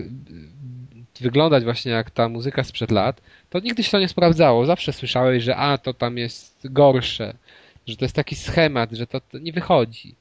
A tutaj jakby mi ktoś powiedział, że to jest jakaś zaginiona perełka z takich popowych, no wiadomo, tam piosenek z lat osiemdziesiątych, to ja bym w to uwierzył. Ona jest tak zrobiona, że ewidentnie no po prostu w tekście, w tym takim bicie, syntezatory oczywiście, w samej tej wokale, bo to jest z wokalem utwór, ta pani, która to śpiewa, no wszystko po prostu śmierdzi klimatem lat osiemdziesiątych. I jest dla mnie to rewelacja. Ja naprawdę tę grę bym polecił, jeżeli, jeżeli by ona nie była w P S N Plus, a po demie, bo grałem właśnie w demo długo, wiem, że bym i tak to kupił. Bo tak mi się podobała. A ona nie jest droga, wydaje się, że dwadzieścia dziewięć złotych, ale tak jak tutaj Piotr powiedział, że najlepiej sobie ściągnąć demo, jeżeli demo się spodoba, to, to, to wtedy kupować. Ale na pewno warto sobie to demo ściągnąć, żeby zobaczyć, że to jest faktycznie inna gra i że no chyba tak, tak wydaje mi się, że będą dwa obozy. Ludzi, którzy ją bardzo polubią i tych, którzy w ogóle. No ja jestem w tym. W tym ja wieku. Jeszcze do tego trzeci obóz dodam, którzy tego nie ściągną. No o, to właśnie trzeci obóz i dużo stracą na pewno, bo no, no, kontrowersyjnej właśnie gry nie, nie będą widzieć. Okej. Okay. To już jedyny mądry, ale to tylko dlatego, że nie ma plusa, przecież w ogóle nie ma P S trzy. Ale to i na Xboxie przecież wyszło. No tak, ale jakbyś miał to za friko Aha. Tak. w abonamencie, no to byś pewnie sprawdził z ciekawości, nie? No ale tak, nie, bo sobie ściągnąć demo. Bo, bo de, no wiem, no ale demo sprawdziłem i, i jakoś tak mnie nie porwało, żeby wydać, ale chyba nie tysiąc dwieście, tylko osiemset punktów. Ale... osiemset, no. Okej. Okay, lepiej ale... radio. Ale mimo wszystko szkoda im punktów w, w erze. A, już dobra. No to, nie, jasne, to jest, to, to ja rozumiem, bo to jest gra bardzo krótka, więc, no ale po, po, potrzeba dla niej też o tyle czasu, że trzeba powtarzać te pewne etapy, co mi akurat sprawiało radość. Ale, ale, to, ale, to, mi, ale to mi tak upachnie grą, która wydaje mi się, że jakaś już będzie pierwsza świąteczna promocja na Xbox Live i ona na pewno spadnie do czterysta. No tylko, że te promocje na Xbox Live są bardzo słabe. Oj, Jak są nie... słabe? Ostatnio były fajne gry, sam kilka kupiłem, kupiłem. Nie wspominaj nawet o Soniku, bo to nie jest fajna gra, także Sonika możesz pominąć. Ej. Dobra, dobra, ale nieważne. Nie, coś jeszcze kupiłem, znaczy nie zainstalowałem nawet, ale kupiłem. Powiedzmy, są Ej. fajne promocje, nie znam się, nie wiem, ale wydaje mi się, że nie było takich, że jak na przykład był ten Trials H D, to tam to się powtarzało tysiąc razy w tych promocjach. A... No tak, ale wiesz, to jest tego. gra, którą Microsoft promuje, bo to jest no, ich gra, ich, tak? No, okej. Okay. Tak jak Limbo kiedyś. Dobra. Jedziemy sobie dalej. Kolejna gra, chyba, no tak, to jest z cyfrowej dystrybucji. Faster Than Light, tak? Ktoś tak, to było po dwukropku, czy po prostu Faster Than Light? Faster, Faster Than Light. Than Light. Aha, okej. Okay. No F T L. I co o niej? Tadeusz, mów. To, to, to ja szybko, to ja, to, to ja zrobię taki wstępik, bo ja dużo nie grałem prawdopodobnie od ciebie, bo ja jeszcze nie, nie udało mi się przejść, o czym zaraz będę o czym wspomnę, wspomnę. Natomiast sam tytuł, o ile się nie mylę, to jest kickstarterowy projekt, tak? Który, który się udał i który pokazuje, że jednak na tym Kickstarterze coś tam się udało i coś, coś tam coś doszło do skutku. Gra jest tylko w cyfrowej dystrybucji. Na pewno ją można kupić na Gogu, bo ja ją kupiłem na Good Old Games właśnie. A jest chyba też dziesięć dolarów. A jest też dostępna na Steamie. Też ja chyba też na Gogu kupiłem. Aha, czyli, ale wydaje mi się, że chyba też jest dostępna na Steamie. Musiałbym sprawdzić, też prawdopodobnie jak w, w tej samej cenie. Jest chyba też jeszcze dostępna przez ich stronę. Tak, tak, tak. I przez ich stronę można tam, z tego co pamiętam, to też można bardzo fajnie zapłacić, bo jeśli ktoś ma na przykład konto Amazon, to może na przykład Amazon Payout skupić i I także, także jakby problemów z nabyciem tego tytułu nie będzie, a dziesięć dolarów to, to naprawdę nie jest dużo w porównaniu do tego, ile, ile godzin można przy niej spędzić. Mhm. To, to, co mnie do niej zachęciło, oczywiście ona jest tylko na P C, ale, ale ja nie mam dobrego komputera, natomiast to jest gra, która no nie ma, skomplik- nie ma grafiki trzy D, tak? Chodzi, chodzi nawet, pójdzie prawdopodobnie nawet na, na słabszych laptopach. I ona jest jakby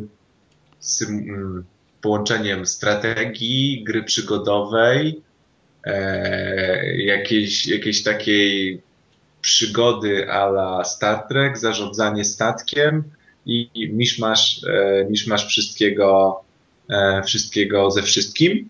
Ogólnie chodzi o to, że odpalamy po prostu tą grę, przechodzimy przez dosłownie trzyminutowy tutorial, bo gra ma bardzo proste zasady i wyruszamy i wyruszamy w naszą pierwszą grę.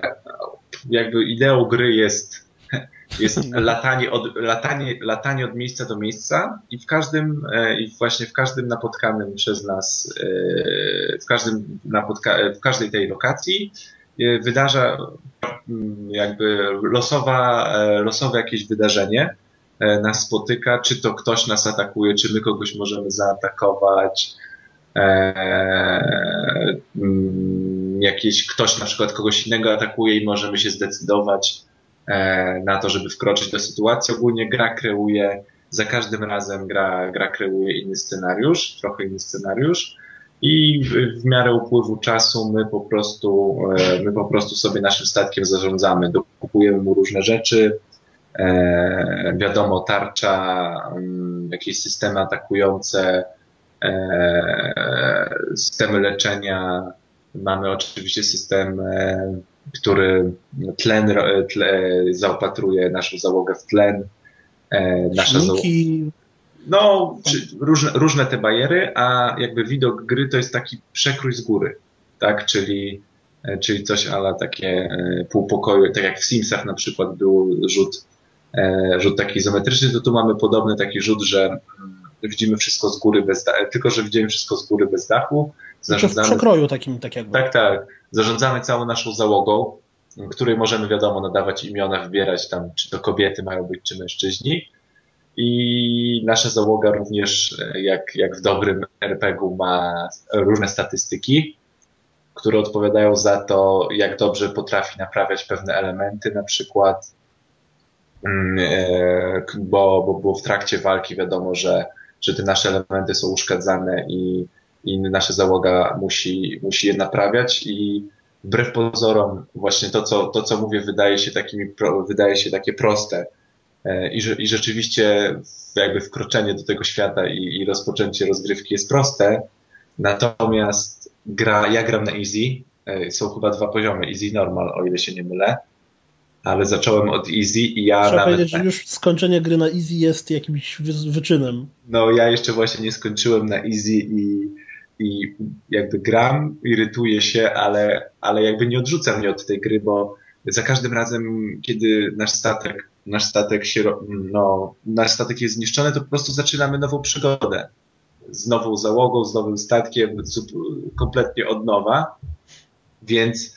Więc tak naprawdę w przeciągu całej gry, póki, póki grę przejdziemy albo chcemy ją przejść załóżmy kilka razy, to, to naprawdę tych naszych załóg i statków e, no prawdopodobnie, prawdopodobnie jakieś dziesiątki e, dziesiątki dwóch przeżyjemy. I gra wbrew pozorom jest trochę skomplikowana. E, już jakby w, no, w lekko późniejszych etapach w zarządzaniu w tym wszystkim.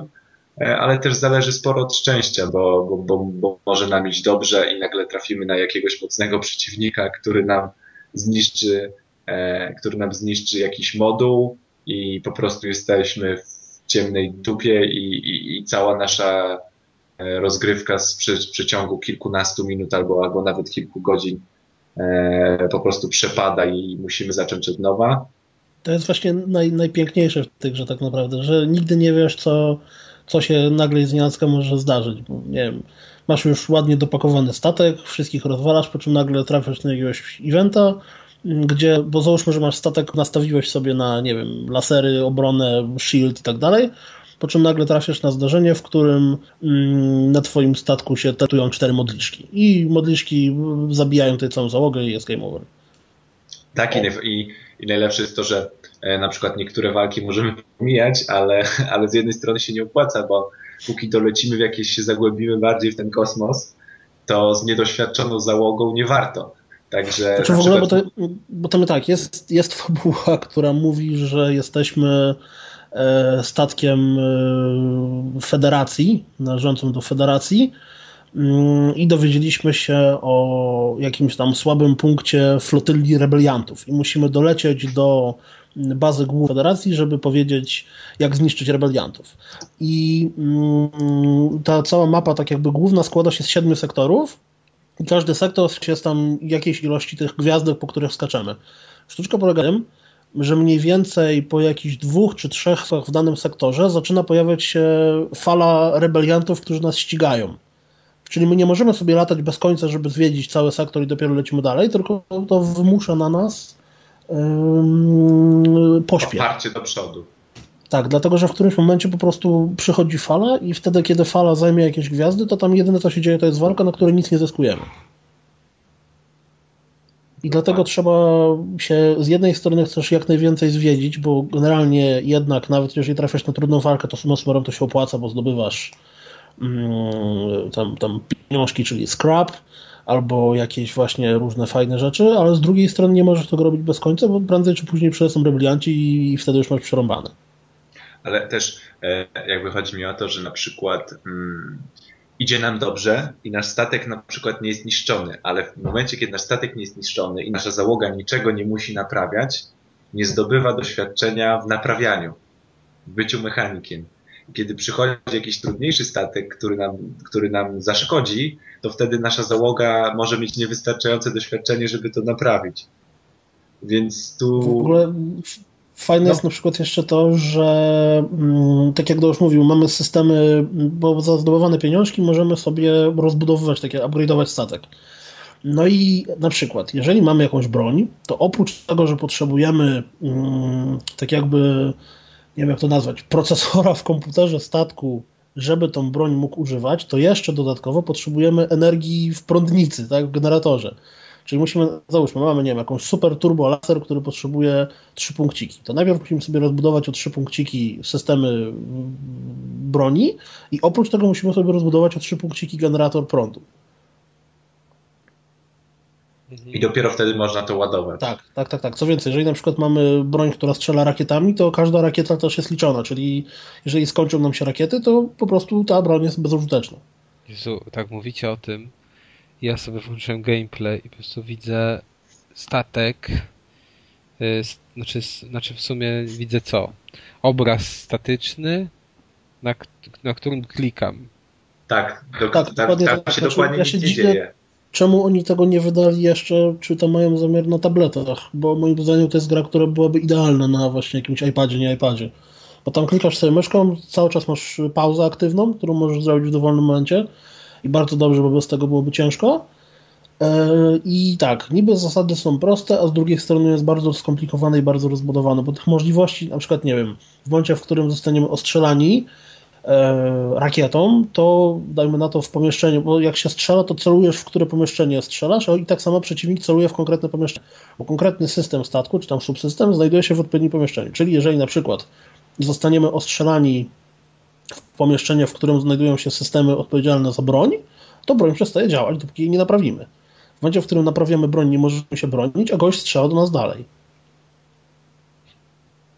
Oczywiście masz, masz, masz na przykład systemy, które odpowiadają za widoczność na twoim statku. Tak, sensory. Czyli w, tak, czyli w momencie, kiedy przeciwnik uszkodzi ci, e, uszkodzi ci jakby widoczność całego statku, widzisz tylko pomieszczenia, w których znajdują się członkowie twojej załogi, a całej reszty statku nie widzisz, więc może się okazać, że wchodzisz do następnego pokoju i się okazuje, że pół statku ci się pali.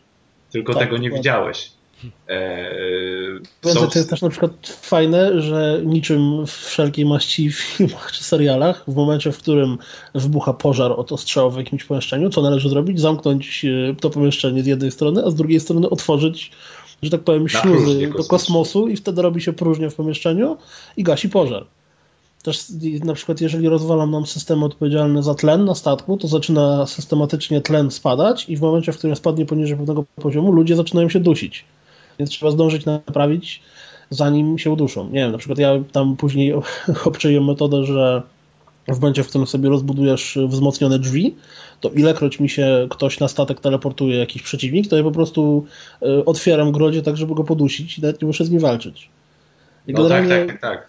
My polega na tym, że możliwości taktycznych i rozwoju statku jest naprawdę bardzo dużo, ale przez to, że nie możesz sobie po prostu wybierać z dużej listy, tylko wszystko, co dostajesz, dostajesz losowo. Znaczy, bo tak, swój statek rozbudowujesz według, własnych, według własnego widzimisię, ale nie wiem, bronie, jakieś tam dodatkowe systemy, ludzi, członków załogi, których na początku tylko masz trzech, to wszystko dostajesz w losowych sklepach, w którym jest losowy ekwipunek. Więc na przykład możesz sobie myśleć, że o, ja sobie zrobię statek, który będzie dowalał rakietami, ale kicha, bo w żadnym sklepie nie trafisz na broń, która strzela rakietami. Czyli trzeba się elastycznie dostosowywać do tego, co, co dostajesz. I naprawdę gra jest moim zdaniem Wiesz, świetna. Przeci- przeciętnie rozgrywka trwa kilkadziesiąt minut. Znaczy u mnie tak od początku do końca, jeżeli udawało mi się dochodzić do ostatniego tego sektoru, to tak dwie trzy godziny nawet. No, no tak, ale ja mówię, jak zaczynasz. Tam zaczynasz po kilka minut, potem gra załóżmy kilkadziesiąt minut e, partyjki i, i, i zagrasz tych kilka partyjek i mija ci dosłownie naprawdę kilka godzin. A przecież tą grę można grać teraz tak ciągle, jakieś swoje nowe systemy patrzeć, od nowa zaczynać, inwestować jakby w coś innego, próbować jakichś innych taktyk i, i się okazuje, że w grę za dziesięć dolarów grasz ponad dwadzieścia godzin, co jest, co jest super wynikiem. Jest, ja nie wiem, czy, czy, czy słuchacie tego podcastu, czy nie, nie, nieczyste zagrywki, tak? I oni robią też coś, co się nazywa quick lookiem. I właśnie zrobili tego Quick Looka, czy tam, ja nie wiem jak to się u nich ta portal nazywa, nieważne, generalnie grają w jakąś grę tam przez piętnaście minut czy dwadzieścia, właśnie z F T L-a i on w idealny, ten filmik w idealny sposób pokazuje, w jaki sposób się w tą grę gra, więc naprawdę warto sobie to obejrzeć. Jeżeli to, co zobaczysz, cię zainteresuje, to na pewno warto to kupić. Bo to dokładnie pokazuje, jak wygląda ta gra, co się może zdarzyć i tak dalej, i tak dalej. Okej. Okay. Kolejna gra tym bardziej, bardziej tym bardziej, Jezus Maria, tym razem bardziej żywa. Bo o zwierzętach ruch. Albo martwa. Tak, albo martwa. Takie koleje życia. Wiesz, jesteś, jesteś żywy, później umierasz. No. Gra o zwierzątkach, czyli Tokyo Jungle. Tytuł dostępny na P S N-ie tylko i wyłącznie, bo produkowany przez Japan Studio, czy jedno z wewnętrznych studiów Sony. I jest to tytuł, o którym ludzie myśleli, że pewnie nie zostanie wydany na zachodzie, bo jest tak dziwny. W ogóle chyba w Japonii jest to wydane w pudełku, u nas, u nas mhm. tylko poprzez cyfrową dystrybucję. Na P S N Plus dostępny chyba za trzydzieści sześć złotych, na bez plusa chyba czterdzieści siedem, o ile się nie mylę. Jest to gra strasznie brzydka. To można chyba na początku, te, do tego się zgodzimy oby, tutaj o, obydwaj z Kamilem. No, nie powala. Jest brzydka. Dla mnie jest po prostu no, te modele tych y, zwierząt, czyli... No, Dla mnie są straszne. Double Dragon był brzydszy, no ale... Nie, nie, nie. Double Dragon był taki bardziej lalkowaty. Naprawdę wygląda jak postacie z Mattela. Ale tutaj to jest brzydkie. To są normalne postacie trzy D. Tam takie bardziej jakby trochę ni cel shading, ni nie cel shading, a tutaj jest to po prostu brzydkie. E, muzyka to jest e, też... Nuta przygrywa chyba przez całą grę ciągle ta sama. No. Więc to jest e, no wkurzające. Kolejnym takim aspektem jest, który wnerwi chyba wszystkich, może nie wnerwi, ale który jest zły, jest to, że ta gra tak w zasadzie na początku za dużo nie tłumaczy i ja powiem szczerze, że... Musi... Niby jest tutorial, niby jest ten tutorial, tak. ten tutorial tak naprawdę jakieś tam podstawy na temat polowania mówi, ale na temat... to są podstawy i całą resztę właściwie samemu trzeba. Znaczy tutorial w sumie mówi ci o sterowaniu. A nie mówić o takich istotnych, ja, nie, ja przynajmniej nie wiem, czy jakoś tak w niego grałem, że tego nie widziałem. Nie tłumaczył mi podstawowej rzeczy w ogóle, jak to jest na przykład z zapisywaniem gry, które podobno, bo nie, w trybie było. przetrwania, bo są dwa tryby przetrwania i historia, w trybie przetrwania podobno jest, bo nawet jest opcja, gdy w niego wchodzisz, kontynuuj, a ja do tej pory nie wiem, gdzie jest. Ten, to... Ja też nie, przed chwilą grałem, ale nie sprawdziłem, bo ta gra ma taki, yy, takie... taki syndrom, że może tym razem mi się uda. Tak. E, i, i, znaczy nie, no to później może o tym powiem. No tak, tak, właśnie. Bo bo chciałem, nie można się od niej oderwać. Tylko chciałem nawiązać do tego, że no właśnie to jest takie słabe. Kolejną rzeczą, o której nie, wiem, której nie wiemy, to jest to, od czego zacząć. Tak w zasadzie. No bo ja chciałem zacząć od historii. Zawsze zaczynam grę od fabuły, a tam wydawało mi się, że to jest tryb przetrwanie. No to to przetrwanie to będzie takie, no, taki dodatek, w który nawet nie zagram w ogóle, no bo chcę się cieszyć historią, bo podobno w tej grze jest fabuła. Tak jak, tak jak przeważnie się traktuje survivale, tak? Że to jest dodatek do trybu story, który jak przejdziesz tak. tryb story, to później grać ci się podoba, więc Wcho- testujesz siebie dalej. Wchodzę w tryb story, a tutaj samouczek. No mówię, dobra, no może trzeba jeszcze raz też... Ten, historii. W ogóle cała gra jest po polsku. Trzeba powiedzieć, że tam nie ma tryb story, tylko tryb historia. Tam nie ma żadnych tam y, chyba nagranych dialogów, y, więc y, to tam tylko napisy. Ale mimo wszystko fa- y, fajnie, że takie coś zaczę... wydali. Tak... To, to mnie zdziwiło. Już jakiś czas temu na łamach rozgrywki mówiłem, że, że czasami y, Sony mnie zadziwia pol- polonizacja, polonizacjami gier, które teoretycznie nikogo, tak? I tak samo jak odpaliłem y, Podróż, tak samo jak odpaliłem y, taką tę strzelaninę Stardust. Super Stardust, hmm. tak? I to w ogóle bym się w życiu nie spodziewał, że te gry będą dostępne po polsku. I to było bardzo pozytywne zaskoczenie. No tak. No, no to wracając jeszcze. No odpalam tę historię samouczek. No dobra, przejdę jeszcze raz go. No może trzeba jeszcze raz przejść, a tam to było coś innego. Przechodzę, no nic. No nie mam pierwszego etapu żadnego nowego. No więc zacząłem grać w przetrwanie. No nie wiedziałem co. Myślałem, że może ta historia to jest tylko jakiś taki martwy tryb, gdzie jest tylko samouczek. Zacząłem grać w przetrwanie. No i tam działałem. No i dobra, no i się nic nie odblokowywało. Tymczasem jakimś cudem nagle patrzę, że w trybie historia pojawił się dodatkowy etap. Niby etap, etap pierwszy, czy akt pierwszy. Nie pamiętam, jak to się tam nazywało. No więc yy, zacząłem szukać po internecie, o co w ogóle chodzi. I okazało się ta, na tyle, że... Nie, to akurat tłumaczyli w no jakoś, jakoś ja tego nie zjarzyłem. Może nie w tutorialu, ale jak rozpocząłem grę w ja, wiesz, survivalu, no, to tam gdzieś było tłumaczenie, było, było, było tłumaczenie, bo jakoś... Tak, tak, że kiedy zdobywasz te karty historii, możesz później je przeżywać. No, ale to było takie dla mnie trochę miałkie, tym bardziej, że się dowiedziałem, jak to wygląda. Mianowicie wygląda to w ten sposób, że mamy tam bodajże memory kart po angielsku, teraz nawet nie pamiętam, jak to po polsku się, no nie wiem, czy może karta pamięci nazywa. Za każdym razem w trybie przetrwania są trzy do znalezienia, widzimy je tam mniej więcej, widzimy na mapie, podchodzimy do nich i je zdobywamy. Jeżeli zdobędziemy wszystkie trzy w jednym, no w tej rozgrywce, w której aktualnie jesteśmy, to odblokowuje się kolejny akt historii. Z tym, że jeżeli już znajdziemy te trzy memory cards, to nie znajdziemy kolejnych trzech, póki nie zginie nasza postać, nie zaczniemy gry od nowa w trybie przetrwania. I to jest mega upierdliwe. Naprawdę mega upierdliwe. Tym bardziej, że za każdym razem, gdy zaczynamy grę od nowa w tym trybie przetrwania, zaczynamy ją w tym samym miejscu, a te memory cards leżą kawał dalej. I trzeba biec. I też miałem takie motywy, że ja już nie chciałem się bawić w tym konkretnym, w tym konkretnym trybie, tylko chciałem tę historię. No więc mówię sobie, że zacznę sobie grać w przetrwanie, znajdę te memory kardy, umrę i zacznę jeszcze raz i tak po kolei. Natomiast zaczęło mnie to irytować, gdy okazało się, że to leży gdzieś tam daleko. Podbiegam tam i w tym momencie natrafiam na takie wrogie stado innych zwierząt, które mnie automatycznie zaraz kasi, znaczy kosi i, i muszę zaczynać od początku. I, no, też, i tu przechodzimy do ist... na wilki. I tu przechodzimy do istoty tej gry.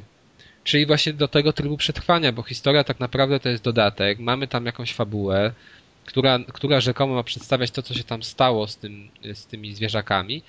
W historii kontrolujemy różne zwierzęta i no, na przykład mamy etap taki, że musimy znaleźć swoje stado. Jesteśmy małym jelonkiem, który, który zgubił mamę i szuka teraz swojego stada. W innym wypadku na przykład mamy, jesteśmy dziećmi jakiegoś tam psa i musimy zanieść rodzicom naszym jakieś pożywienie. No, takie tam no, no, historyjki, tak? A dodatki.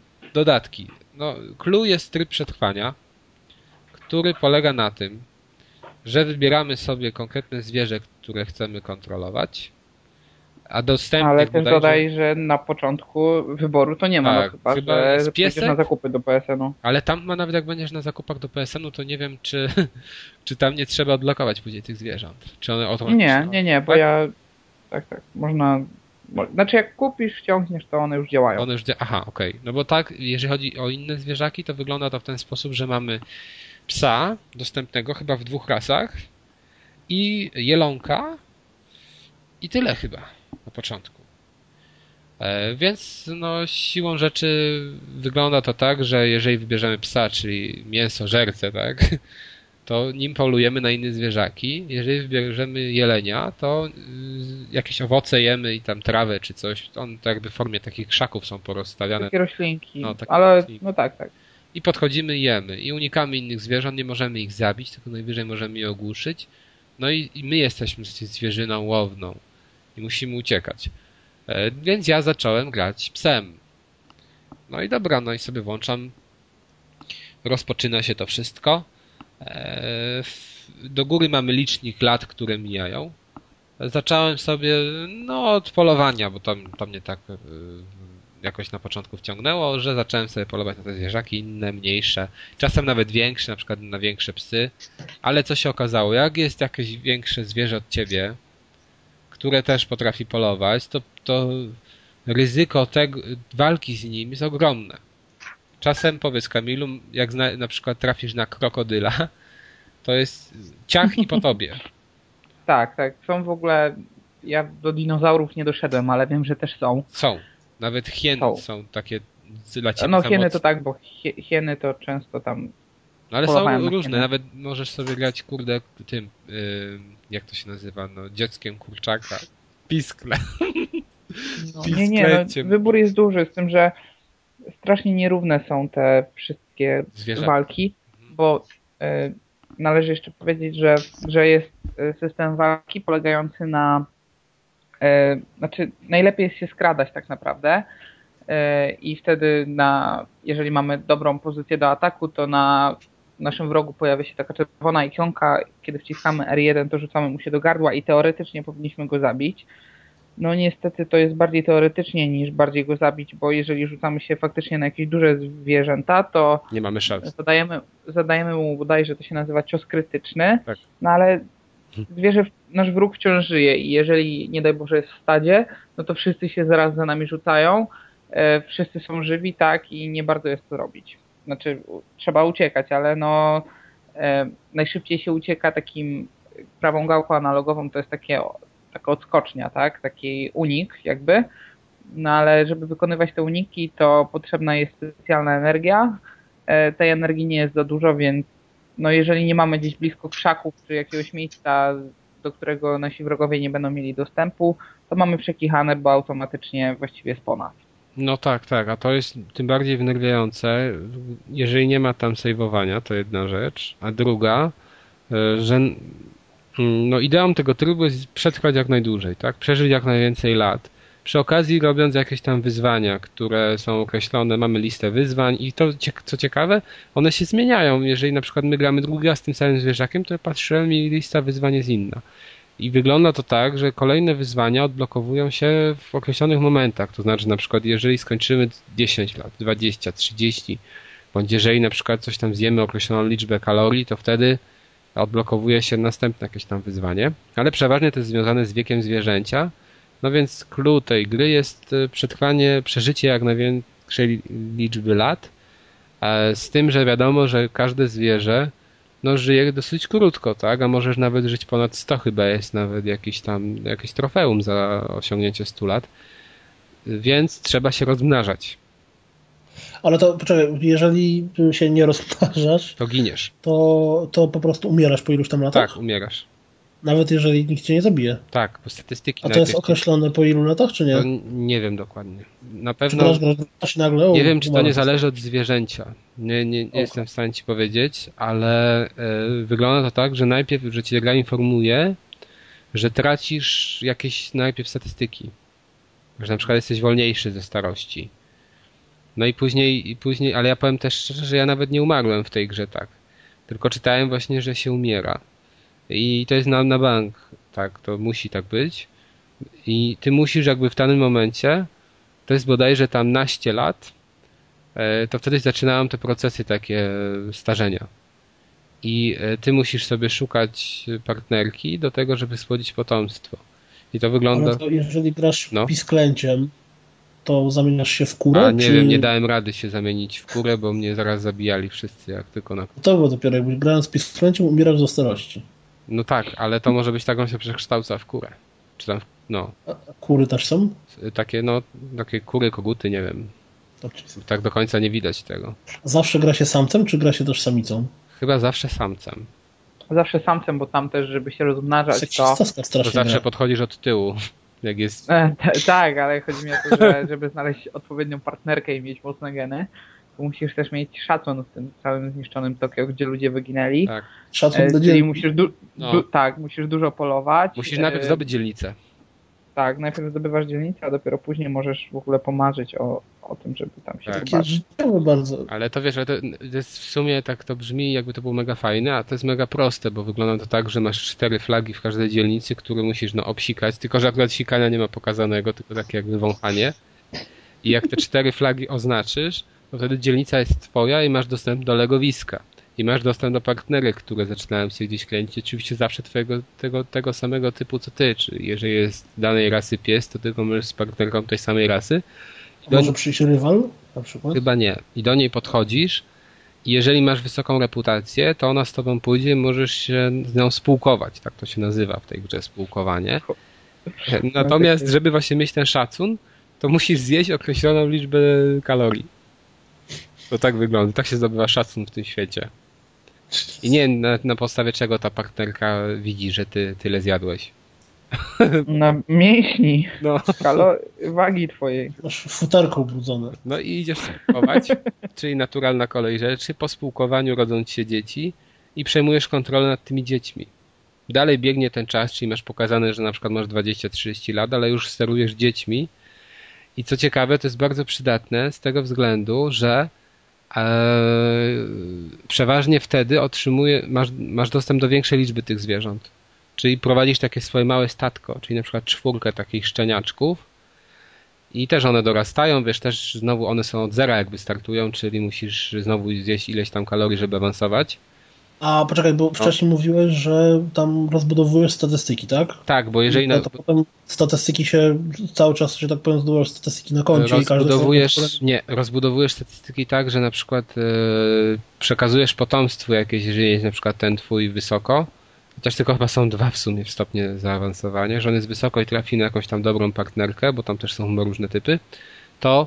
Wtedy te twoje dzieci przejmują jakieś twoje geny niby i na przykład im energia, energia powiedzmy, czy tam y, poziom głodu wzrasta o jakieś tam, znaczy pasek głodu, nie poziom głodu, wzrasta o ileś punktów. Czyli to przechodzi jakby z pokolenia na pokolenie. Natomiast zaczynając tę grę od nowa, czyli jak umrzesz, to masz, to masz takie same jak na początku, tak, od zera. To tak samo jak w F T L. No i, i e, jak masz takie statko, czyli te twoje dzieci, to przejmujesz kontrolę nad jednym z nich, a reszta powtarza twoje ruchy i idzie za tobą. I na przykład pomagają ci w walce, jak jest jakaś walka i takie inne rzeczy. I jeżeli ty zginiesz, ta twoja główna postać, to automatycznie przejmujesz kontrolę nad tym następnym, który tam żyje. Też jest ciekawy motyw taki, że na przykład uciekasz, powiedzmy, że cię goni jakiś niedźwiedź, no i wiesz, że on jest szybszy od ciebie i nie masz tak de facto szans, a uciekasz w tej grupie twojej. I możesz wyznaczyć poprzez naciśnięcie trójkąta jakiegoś swojego brata, który się poświęci i no wiesz, będzie robił za pożywkę dla tego niedźwiedzia, a ty zdołasz zbiec. Ale przepraszam, ja m- muszę o to zapytać. Jeżeli masz statko od czterech i wtedy znajdujesz samicę, to co się dzieje? To wtedy idziesz, to wtedy idziesz, we, idziesz we czwórkę, jest to pokazane tak, że to robi ten jeden i znowu masz dzieciaki. I jest jakby, eee. nie ma tej reszty. No, przestaje istnieć. Ci twoi bracia. Chyba, a już dramatów szukał. Już szukał, no, już szukał tutaj normalnie głębokiej, wiesz. Widzisz, tak sobie że... nie ogląda tych wszystkich, dlaczego ja i no. wiem, czy... pamiętników, pamiętników z wakacji. No i ten. I w każdym razie um, no co? No tak chyba sobie powiedzieliśmy o wszystkich tych aspektach takich głównych. Może coś pominąłem teraz, nie wiem, Kamilu. Nie no, wydaje mi się, że powiedziałeś już. A, jeszcze wszystkich. Jedna rzecz jest ważna. Jest taki poziom toksyczności, bo tam są jakieś opary, które pewnie no, okaże się w fabule, że zabiły ludzi. No w każdym razie te opary tak miejscowo nad każdą dzielnicą Tokio się pojawiają i przeważnie jak mamy, wiesz, tam bardziej sędziwy wiek, to ich jest więcej. Częściej się pojawiają i jeżeli się pojawi taki opar nad dzielnicą, to ty musisz uciekać do innej, bo wtedy wzrasta twój poziom toksyczności w organizmie i jeżeli on wzrośnie do stu, to zaczynasz tracić zdrowie, co idzie bardzo szybko, więc trzeba uciekać migiem z takiej dzielnicy.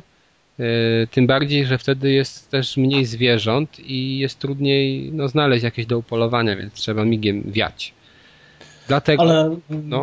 A ta gra się sili jakkolwiek na wytłumaczenie tego, co się stało z ludźmi i tak dalej? Tak, czy to tak, tak, tak, tak. Jak znajdujesz te, spory, na przykład pamięci, wytłumaczenie skąd są dinozaury też? Yy, nie wiem, no nie doszedłem do takiego momentu, ale tam jest, tam są karty pamięci, w tych kartach pamięci masz na przykład zawarte jakieś artykuły z gazet, że na przykład tam zwierzęta A. zaczęły szaleć i coś. I to się później zaczyna wyjaśniać, o co chodzi. Ale yy, no to jest taki tam dodatek, nie? W każdym razie ta gra jest naprawdę trudna i jest frustrująca właśnie z powodu tego, że żeby odblokować tryb historii, musisz znaleźć te karty, to jedna rzecz. Druga rzecz, że możesz zginąć, bo jest ograniczony jakby poziom też widoczności i czasem przypadkiem trafisz na jakieś wrogie stado dużych zwierząt, nie masz szans ucieczki i grasz, na przykład jesteś na czterdziestym roku, a tu nagle szast pras trafiasz na niedźwiedzia, do widzenia. Znaczy najgorsze jest też to, bo o tym żeśmy jeszcze nie powiedzieli, tak, że w grze jest podział na dzień i noc. No tak. I że mhm. kiedy jest dzień, wszystko jest spoko, bo widzisz, nie dość, że widzisz na tym radarze, na takiej mapie w lewym dolnym rogu, gdzie znajdują się jakieś zwierzaki, no to jeszcze widzisz je na ekranie, tak, kiedy się do nich zbliżasz i możesz ocenić swoje szanse, czy tam przyczaić się w trawie i zaatakować, czy uciec. Przepraszam, czy ale Piotrek mówi, że właśnie kupił Tokyo Jungle i go przekonało spółkowanie. Spółkowanie, napisał inaczej. Nieprawda, nie, to się posługuje, ale... Nie no, come on, słuchaj, no nie było takiej gry do tej pory. No nie było, nie było. Przecież to bije Simsy nawet. No, tym bardziej, że to tak jakoś tam po części widać, co się dzieje, jak to robią zwierzęta. Boże, to no jeszcze nie, ma, nie, nie, ma gier, nie ma gier porno, gdzie jest spukiwanie między mężczyzną a kobietą, to się kupuje Tokyo Jungle. Spukowanie. No. Z, z dwojga złego to już mogą być zwierzęta. Co? Tak, to nie jest no, granie dla na dzieci. Na konsoli no. były. Ale... Um, Ale ja jeszcze nie skończyłem o tej widoczności. I kiedy nadchodzi noc, to robi się mniej ciekawie, bo właśnie nic nie widać, ale to, to znaczy nic, no jest jakiś tam promień, niewielki procent ekranu dookoła ciebie, tak? I dopiero kiedy zbliżysz się bliżej, to, to widzisz, co tak naprawdę cię czeka. No a druga sprawa jest też taka, że są pewne lokacje, w których, nie wiem, czy to przez te toksyny, chyba nawet nie przez te toksyny, ale są pewne lokacje, gdzie widoczność jest mniejsza. Mhm. No tak, ale no też, kurde, jakby to powiedzieć, ta gra jest właśnie... Hmm.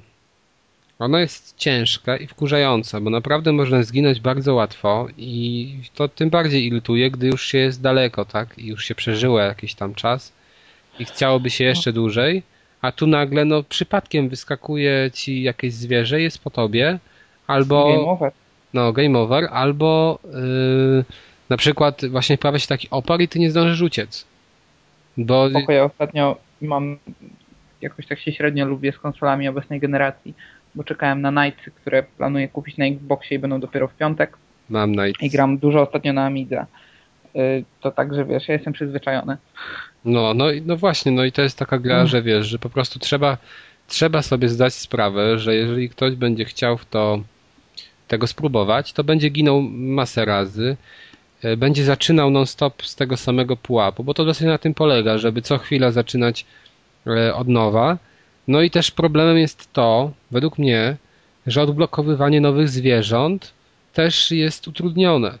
To znaczy no. w pewnym momencie tam, to chyba nigdy nie jest na samym początku, gdy zaczynamy naszą karierę w trybie przetrwania. Pojawia się na liście wyzwań e, możliwość właśnie odblokowania nowego zwierzaka, która generalnie polega na tym, że podchodzisz, musisz znaleźć jakiegoś mistrza, tak się nazywa, tej grupy zwierząt, które chcesz odblokować i go spotkać. I jest tylko powiedziane, że on jest w jakiejś tam dzielnicy, no to musisz się przejść do tej dzielnicy. Nie wiesz, czy cię krokodyl na przykład po drodze nie odwiedzi tam i, i, i, i zagościsz w jego żołądku. No idziesz tam i może spotkasz te, tego zwierzaka i go odblokujesz. I więc kończy się to wszystko na tym, że ty nieskończoną ilość razy powtarzasz ten tryb przetrwania tym samym zwierzakiem. Bo jeżeli na przykład weźmiesz, ja odblokowałem pisklę kurczaka, no to grałem tym pisklem, a w ogóle to jest chyba tak, że każde zwierzę może inne zwierzę odblokować i tylko to konkretne. To nie ma tak, że na przykład z psem odblokujesz tam pięćset innych. No ale ja myślałem, że tak jest, ale chyba tak właśnie nie jest. Każdy, każdy jedno zwierzę może odblokować inne konkretne. No i tym kurczakiem no prze, przeleciałem, bo on tam trochę piórkami macha i tam od czasu do czasu leci. Przeleciałem tam tę mapę, no lecę, lecę, lecę, dobra tam, nie? Lecę i kurde, nagle mi piesek wyskakuje, hał, hał i po sprawie.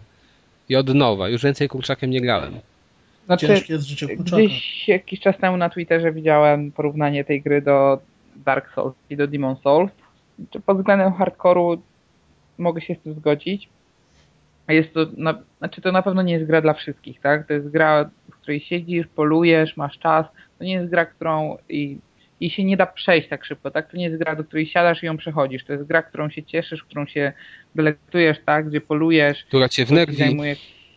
No tak, która cię też wnerwi, która zabierze ci kolejne godziny, która jest brzydka, ale ma pewien magnetyzm, przez który no, wciąga mimo wszystko. Tak, i, że chcesz spróbować. I, tak, że jeszcze raz, jeszcze raz i kurczę, zabili mnie tam w trzecim pokoleniu, no to teraz ja im pokażę, tak? Zagramy jeszcze raz i się zasadzę no tak, na... ale wiesz, ale to jest też problem taki, jeszcze jedno. Że jest losowość przeciwników, że nie zawsze no tak, w tym tak. samym miejscu na tego samego. No nie, nie.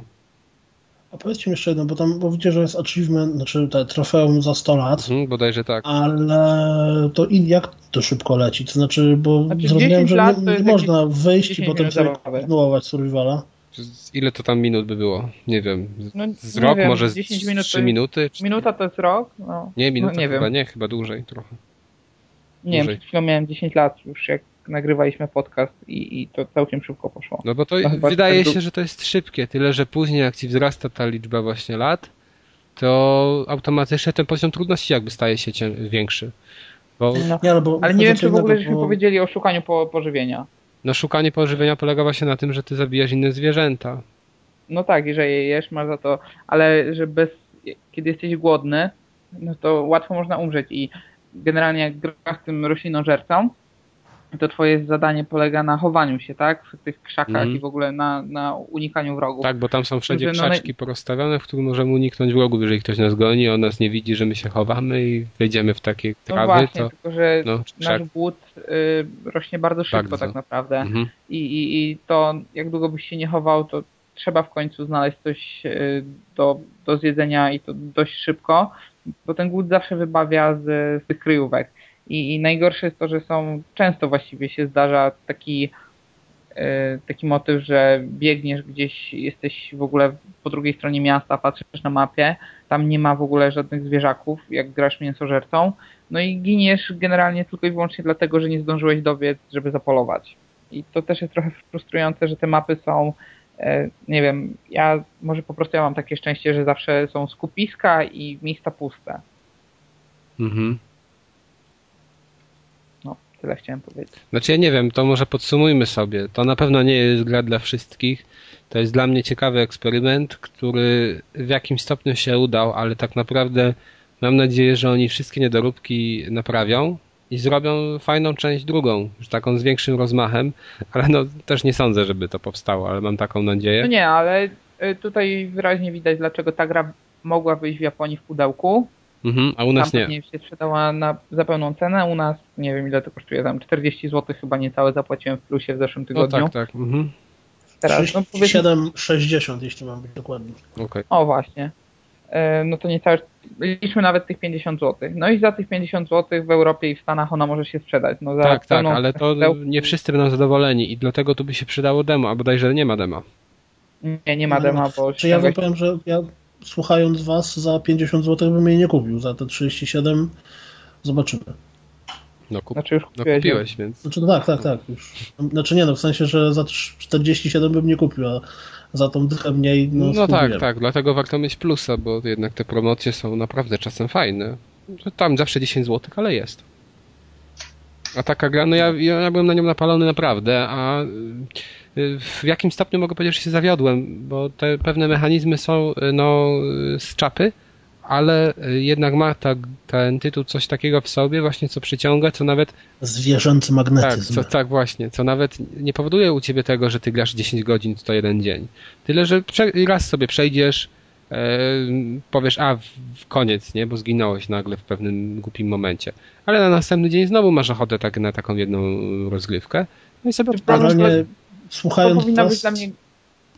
no, bardzo dużo z tego, co mówicie, można dokładnie tak samo powiedzieć o F T L.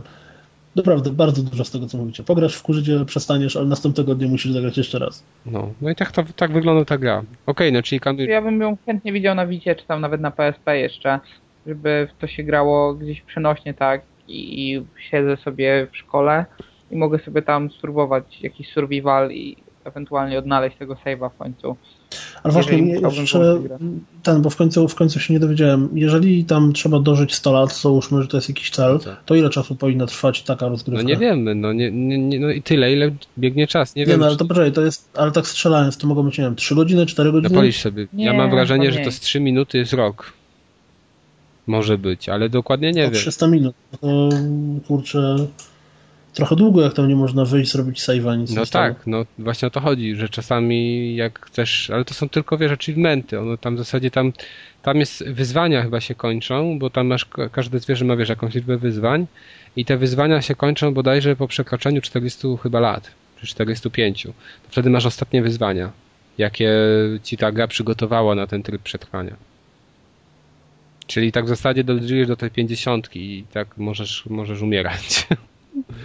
Ale no i jeszcze też ważne, o tym nie wspom- zapomnieliście powiedzieć, że jak ty odblokowujesz zwierzę, czyli spotykasz jakiegoś tam mistrza tych zwierzaków, odblokowujesz je, to nie masz go automatycznie dostępnego, tylko musisz je kupić. A kupujesz je za punkty zdobycie, zdobyte w trybie przetrwania. I, te, i naprawdę powiem szczerze, że te zwierzaki potrafią sporo kosztować. Więc musisz powtarzać i powtarzać cały czas to przetrwanie, żeby... Przepraszam, jest y, jakiś, nie wiem, bo ja przeglądałem screeny, to był jakiś pies, który był ubrany, nie tak, wiem, w zasłonę. Są tak, tak, są jeszcze to... ubranka. No, znajdujesz ubranka różne, które ubierasz i które podwyższają ci statystyki. A jeszcze nie ho, ho, mówiliśmy o itemach, bo jeszcze w grze są przedmioty, które też znajdujesz i nie wiem, jeżeli właśnie znajdujesz się w beznadziejnej sytuacji, że nie ma dookoła żadnych zwierzaków, tak, ale głodny, one są takie, jeżeli... no... To jest tylko na moment. To jeżeli, no tak, tak, ale doraźnie pomagają. Są jakieś doraźnie, tam, ale to jest tego mało.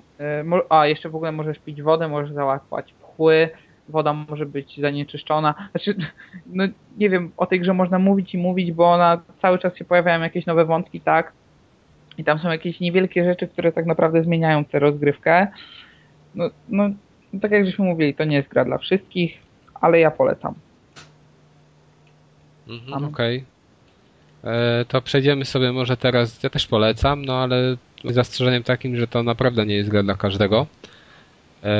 Przechodzimy sobie tymczasem do kącika kulturalnego i może sobie dzisiaj powiemy o dwóch rzeczach, bo już nas też czas goni. Może zacznijmy od Piotrka, który chciał powiedzieć o grze planszowej. Tak, znaczy oczywiście to nie jest gra planszowa, tylko bardziej karciano-stołowa. Generalnie to jest rzecz, która jest już od dawna na rynku, więc pewnie dużo osób to kojarzy. To znaczy, uwaga, uwaga, Jungle Speed. To jest gra, w której mamy w pudełeczku coś, co się nazywa totemem. To znaczy taki drewniany klocek w wysokości, nie wiem, z dziesięć centymetrów, tak na oko. I chyba osiemdziesiąt kart. Kwadracików z grubej tektury. No i gra polega na tym, że kładziemy sobie totem pośrodku stołu, rozdajemy wszystkie karty, każdy kładzie swoje karty, ten swój stosik kart, który otrzymał koszulką w górę, czyli tak, że nie widać, co jest na tej karcie, i każdy po kolei od góry idąc wykłada tą kartę, którą ma najwyżej, tak żeby było widać, co na niej jest. No i po kolei raz, dwa, trzy, cztery i tak po kolei w kółeczko. W momencie, w którym na stole znajdują się dwie takie same karty, czyli załóżmy, że nie wiem, jakbyśmy grali we czterech teraz, to Kas miałbyś przed sobą kartę, na której byłyby żółte trójkąty z fioletową kreską, ja bym wyłożył kartę, na której byłyby żółte trójkąty z fioletową kreską, to zaczyna się między nami ten pojedynek, czyli musimy, któryś z nas musi chwycić totem. Kto pierwszy, ten lepszy. Tylko nie jest powiedziane, tylko po prostu trzeba cały czas patrzeć na karty innych osób. W momencie, w którym ktoś wyłoży taką samą kartę, jaką ty masz, to chwytasz totem, który stoi pośrodku stołu. No, czyli to taka jest zręcznościowa. Tak. To... Oj, to jest bardzo zręcznościowa gra, która czasami yy, potrafi doprowadzić je do rozbitego łuku brwiowego, prawie że, czy tam wybitej szyby i zerwanych zasłon, jak ci ludzie rzucają pod ten totem bardzo, powiedziałbym, energicznie, a, a stół jest na przykład niezbyt do tego przygotowany. I ta osoba, która chwyci totem, wygrywa pojedynek, a osoba, która przegrała, zbiera swoje karty, jej karty i kładzie pod spód tych swojej kupaczki. I ta osoba, która się pozbyje wszystkich swoich kart, wygrywa. Mhm. W momencie, w którym chwycisz totem, kiedy nie było żadnego pojedynku, czyli coś ci się wydawało, to zbierasz karty od wszystkich. Mhm. Generalnie cały myk polega na tym, że te karty są prawie identyczne. One się na przykład różnią e, kształtem jednego, jednego kwadracika. Albo na przykład na jednej karcie masz trójkąty, a na drugiej dwa trójkąty, a na drugiej karcie masz trzy trójkąty trochę pod innym kątem. Więc w momencie, w którym się w to grasz, a całość opiera się na refleksie i na tym, żeby patrzeć, jaka karta wychodzi, bardzo łatwo się pomylić.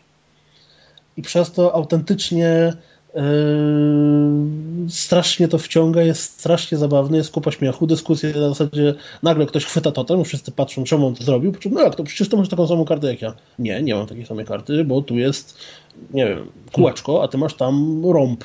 Co, jak to, o cholera, faktycznie.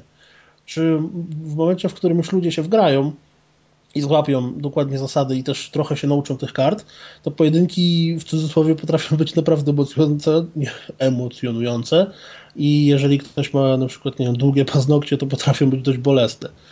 I tam, ja, jak w dżungli. Tam zawsze gramy, no dokładnie, jak w dżungli, trzeba wykazywać się prędkości. My zawsze gramy w, w mieszanym gronie, to, to, to dziewczyny mają ten, yy, nazwijmy to, dodatkowy bajer, że musisz być bardzo szybki, żeby zabrać to tym zostało, żeby przypadkiem nie dostać po palcach albo po dłoni paznokciami. Ja myślałem, że generalnie jest przy tym zawsze kupa śmiechu i, i ta gra wciąga tak strasznie, że jak się jedna partia kończy, to od razu gra się drugą i trzecią i czwartą i piątą i szóstą. Oczywiście im więcej alkoholu jest przy tym, tym zaczyna lepiej. Być z jednej strony zabawniej, ale z drugiej strony coraz bardziej niebezpiecznie też.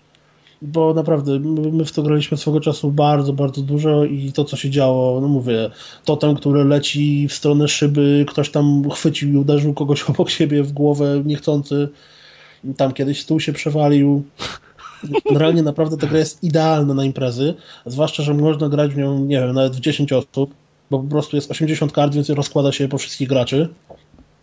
I, i tyle. No, gra jest, ja polecam, ona nie jest droga, na imprezach się super sprawdza, ma zasady, które można wytłumaczyć, tak jak przed chwilą widzieliście, w dwie minuty, bo tam jeszcze jest taki jeden dodatkowa rzecz, że są karty specjalne, które w momencie, w które są na stole, to odwracają takie jakby zasady działania, czyli że na przykład nie liczą się kształty, a kolory. Mhm. No ale mówię, no wszystkie zasady trzy pięć minut, wszyscy rozumieją, zaczyna się gra i zaczyna się zabawa, wrzucanie na stół, bluzgi, radość, śmiech, obrażenia fizyczne, drapanie paznokciami hmm. i tak dalej.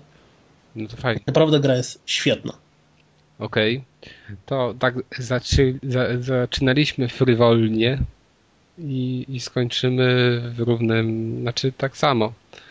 E, kończymy kompleksem Portnoya, czyli książką Filipa Roffa, która została wydana w latach sześćdziesiątych w Stanach, no i Deuszu. Czy jest to książka frywolna? Eee, zależy, to znaczy tak. Nie jest to, nie jest to książka typowa, jakaś taka, że tak, można powiedzieć, taka do poczytania w pociągu, albo na plaży, albo w kibelku. Co ty, ja tak właśnie, ja czytałem dużo w autobusie i mi się mega czytało.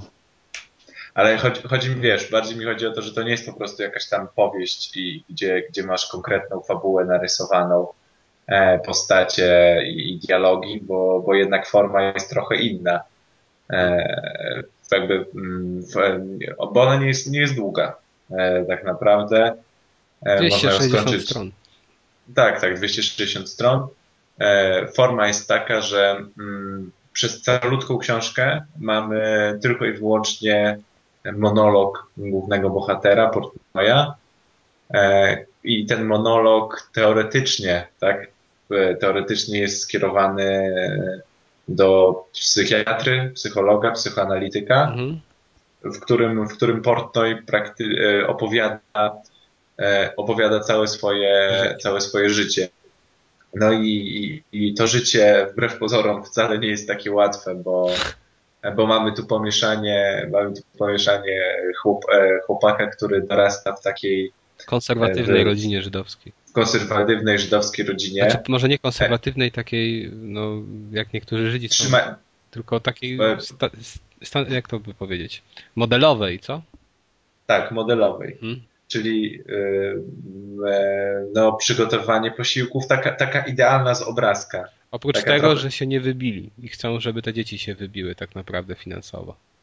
Tak, i można powiedzieć, że, że rodzice praktycznie nic złego nie robią, tak? bo jak, jak najdokładniej się opiekują, e, opiekują tymi swoimi dziećmi. No, ale, ale mimo to jakoś to, ale mimo to ten, ten pozór to naszego bohatera, naszego bohatera mierzi. I, I też i, niszczy, i, bo te niektóre takie, no chociażby ten taki jego, znaczy jego taką główną, może też zas, głównym zastrzeżeniem w stosunku do tych rodziców jest to, że oni go traktują jak dziecko przez cały czas. Z jednej I... strony ma być dorosły i zarabiać dużo pieniędzy, najlepiej, żeby był no jak najświet, najbardziej świetlaną osobą, tak, w społeczeństwie, a z drugiej strony jest ciągle dzieciakiem dla nich, którego trzeba non-stop y, zwracać mu uwagę i non-stop jakby pouczać. I też on by chciał być takim normalnym człowiekiem, a, a, ale uważa, że, że rodzice go kryją, że on jest kimś więcej, bo jest Żydem. Tak, Mesjaszem jest. Tak, dla kobiet, czyli, które czyli... spotyka, też jest Mesjaszem, takim wybawieniem z ich trosk. A sam nie chce tak. być tym Mesjaszem, bo chce być zwykłym człowiekiem, który właśnie też ma problemy i cały czas w zasadzie ten swój problem ukrywa przed społeczeństwem, bo tego chyba nie powiedzieliśmy, to jest istota książki, ten jego główny problem. No to, to, to ten jego główny problem to, to są no, dewiacje seksualne, czyli od najmłodszych lat to... No, w autobusach do... widział dziewczynę, tak. nie mógł się powstrzymać, no... przy obiedzie i takie różne. Tak. Ogólnie, ogólnie wszystko, można powiedzieć, że dlatego, dlatego to było w latach sześćdziesiątych kontrowersyjne, bo, bo to wszystko jest tak bardzo prostym językiem opisane, tak, tak jakby to, tak jak ktoś sfrustrowany by przyszedł właśnie do takiego psychiatry i mu to wszystko wytłumaczył. Wiadomo, że żeby mu to wytłumaczył właśnie w zdenerwowaniu i, i tłumaczył mu tak, to, to tak dobitnie, używając właśnie takiego wulgarnego słownictwa, i będąc w ogóle takim ostentacyjnym. Tak, i to tak ma też takie właściwości takiej zwykłej rozmowy, bo tam on przeskakuje raz od dzieci, raz dzieciństwo, raz młodość, raz już ten wiek, w którym jest obecnie i tak skacze między. Tak, na, na, nagle widać, że się na coś zdenerwuje, więc zaczyna kompletnie o czymś innym, więc to jest taka forma bardzo, bardzo luźna, zresztą z tego, co, z tego, co jakby może w internecie też wyczytać, że to jest trochę tam nawiązanie do do tego strumienia świadomości, który, który tam James Joyce w Ulissesie zastosował, no ale tutaj jest w dużo bardziej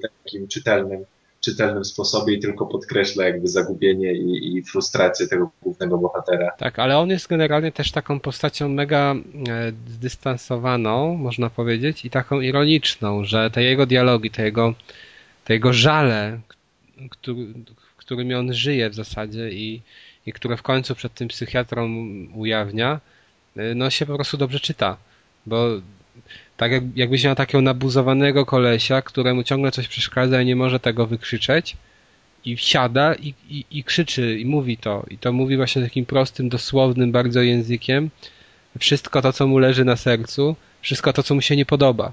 Ona wydaje mi się, że jest też kontrowersyjna ta książka, czy była z tego powodu, że on tak w zasadzie... Um, mówi bardzo negatywnie, sceptycznie o religii jako takiej, ale generalnie o religii żydowskiej, tak? Bo sam się urodził właśnie w rodzinie żydowskiej, jest Żydem i cały czas ma z tym problem, bo a to y, jakieś go takie kulturowe y, nakazy obowiązują, czy zakazy, a to y, boi się, że nie, nie może być z dziewczyną innego wyznania, bo rodzice nie zaakceptują, albo ona, albo on się nie spodoba ze względu na swój nos i, i, i takie inne rzeczy. I on to cały czas jakby wykrzykuje.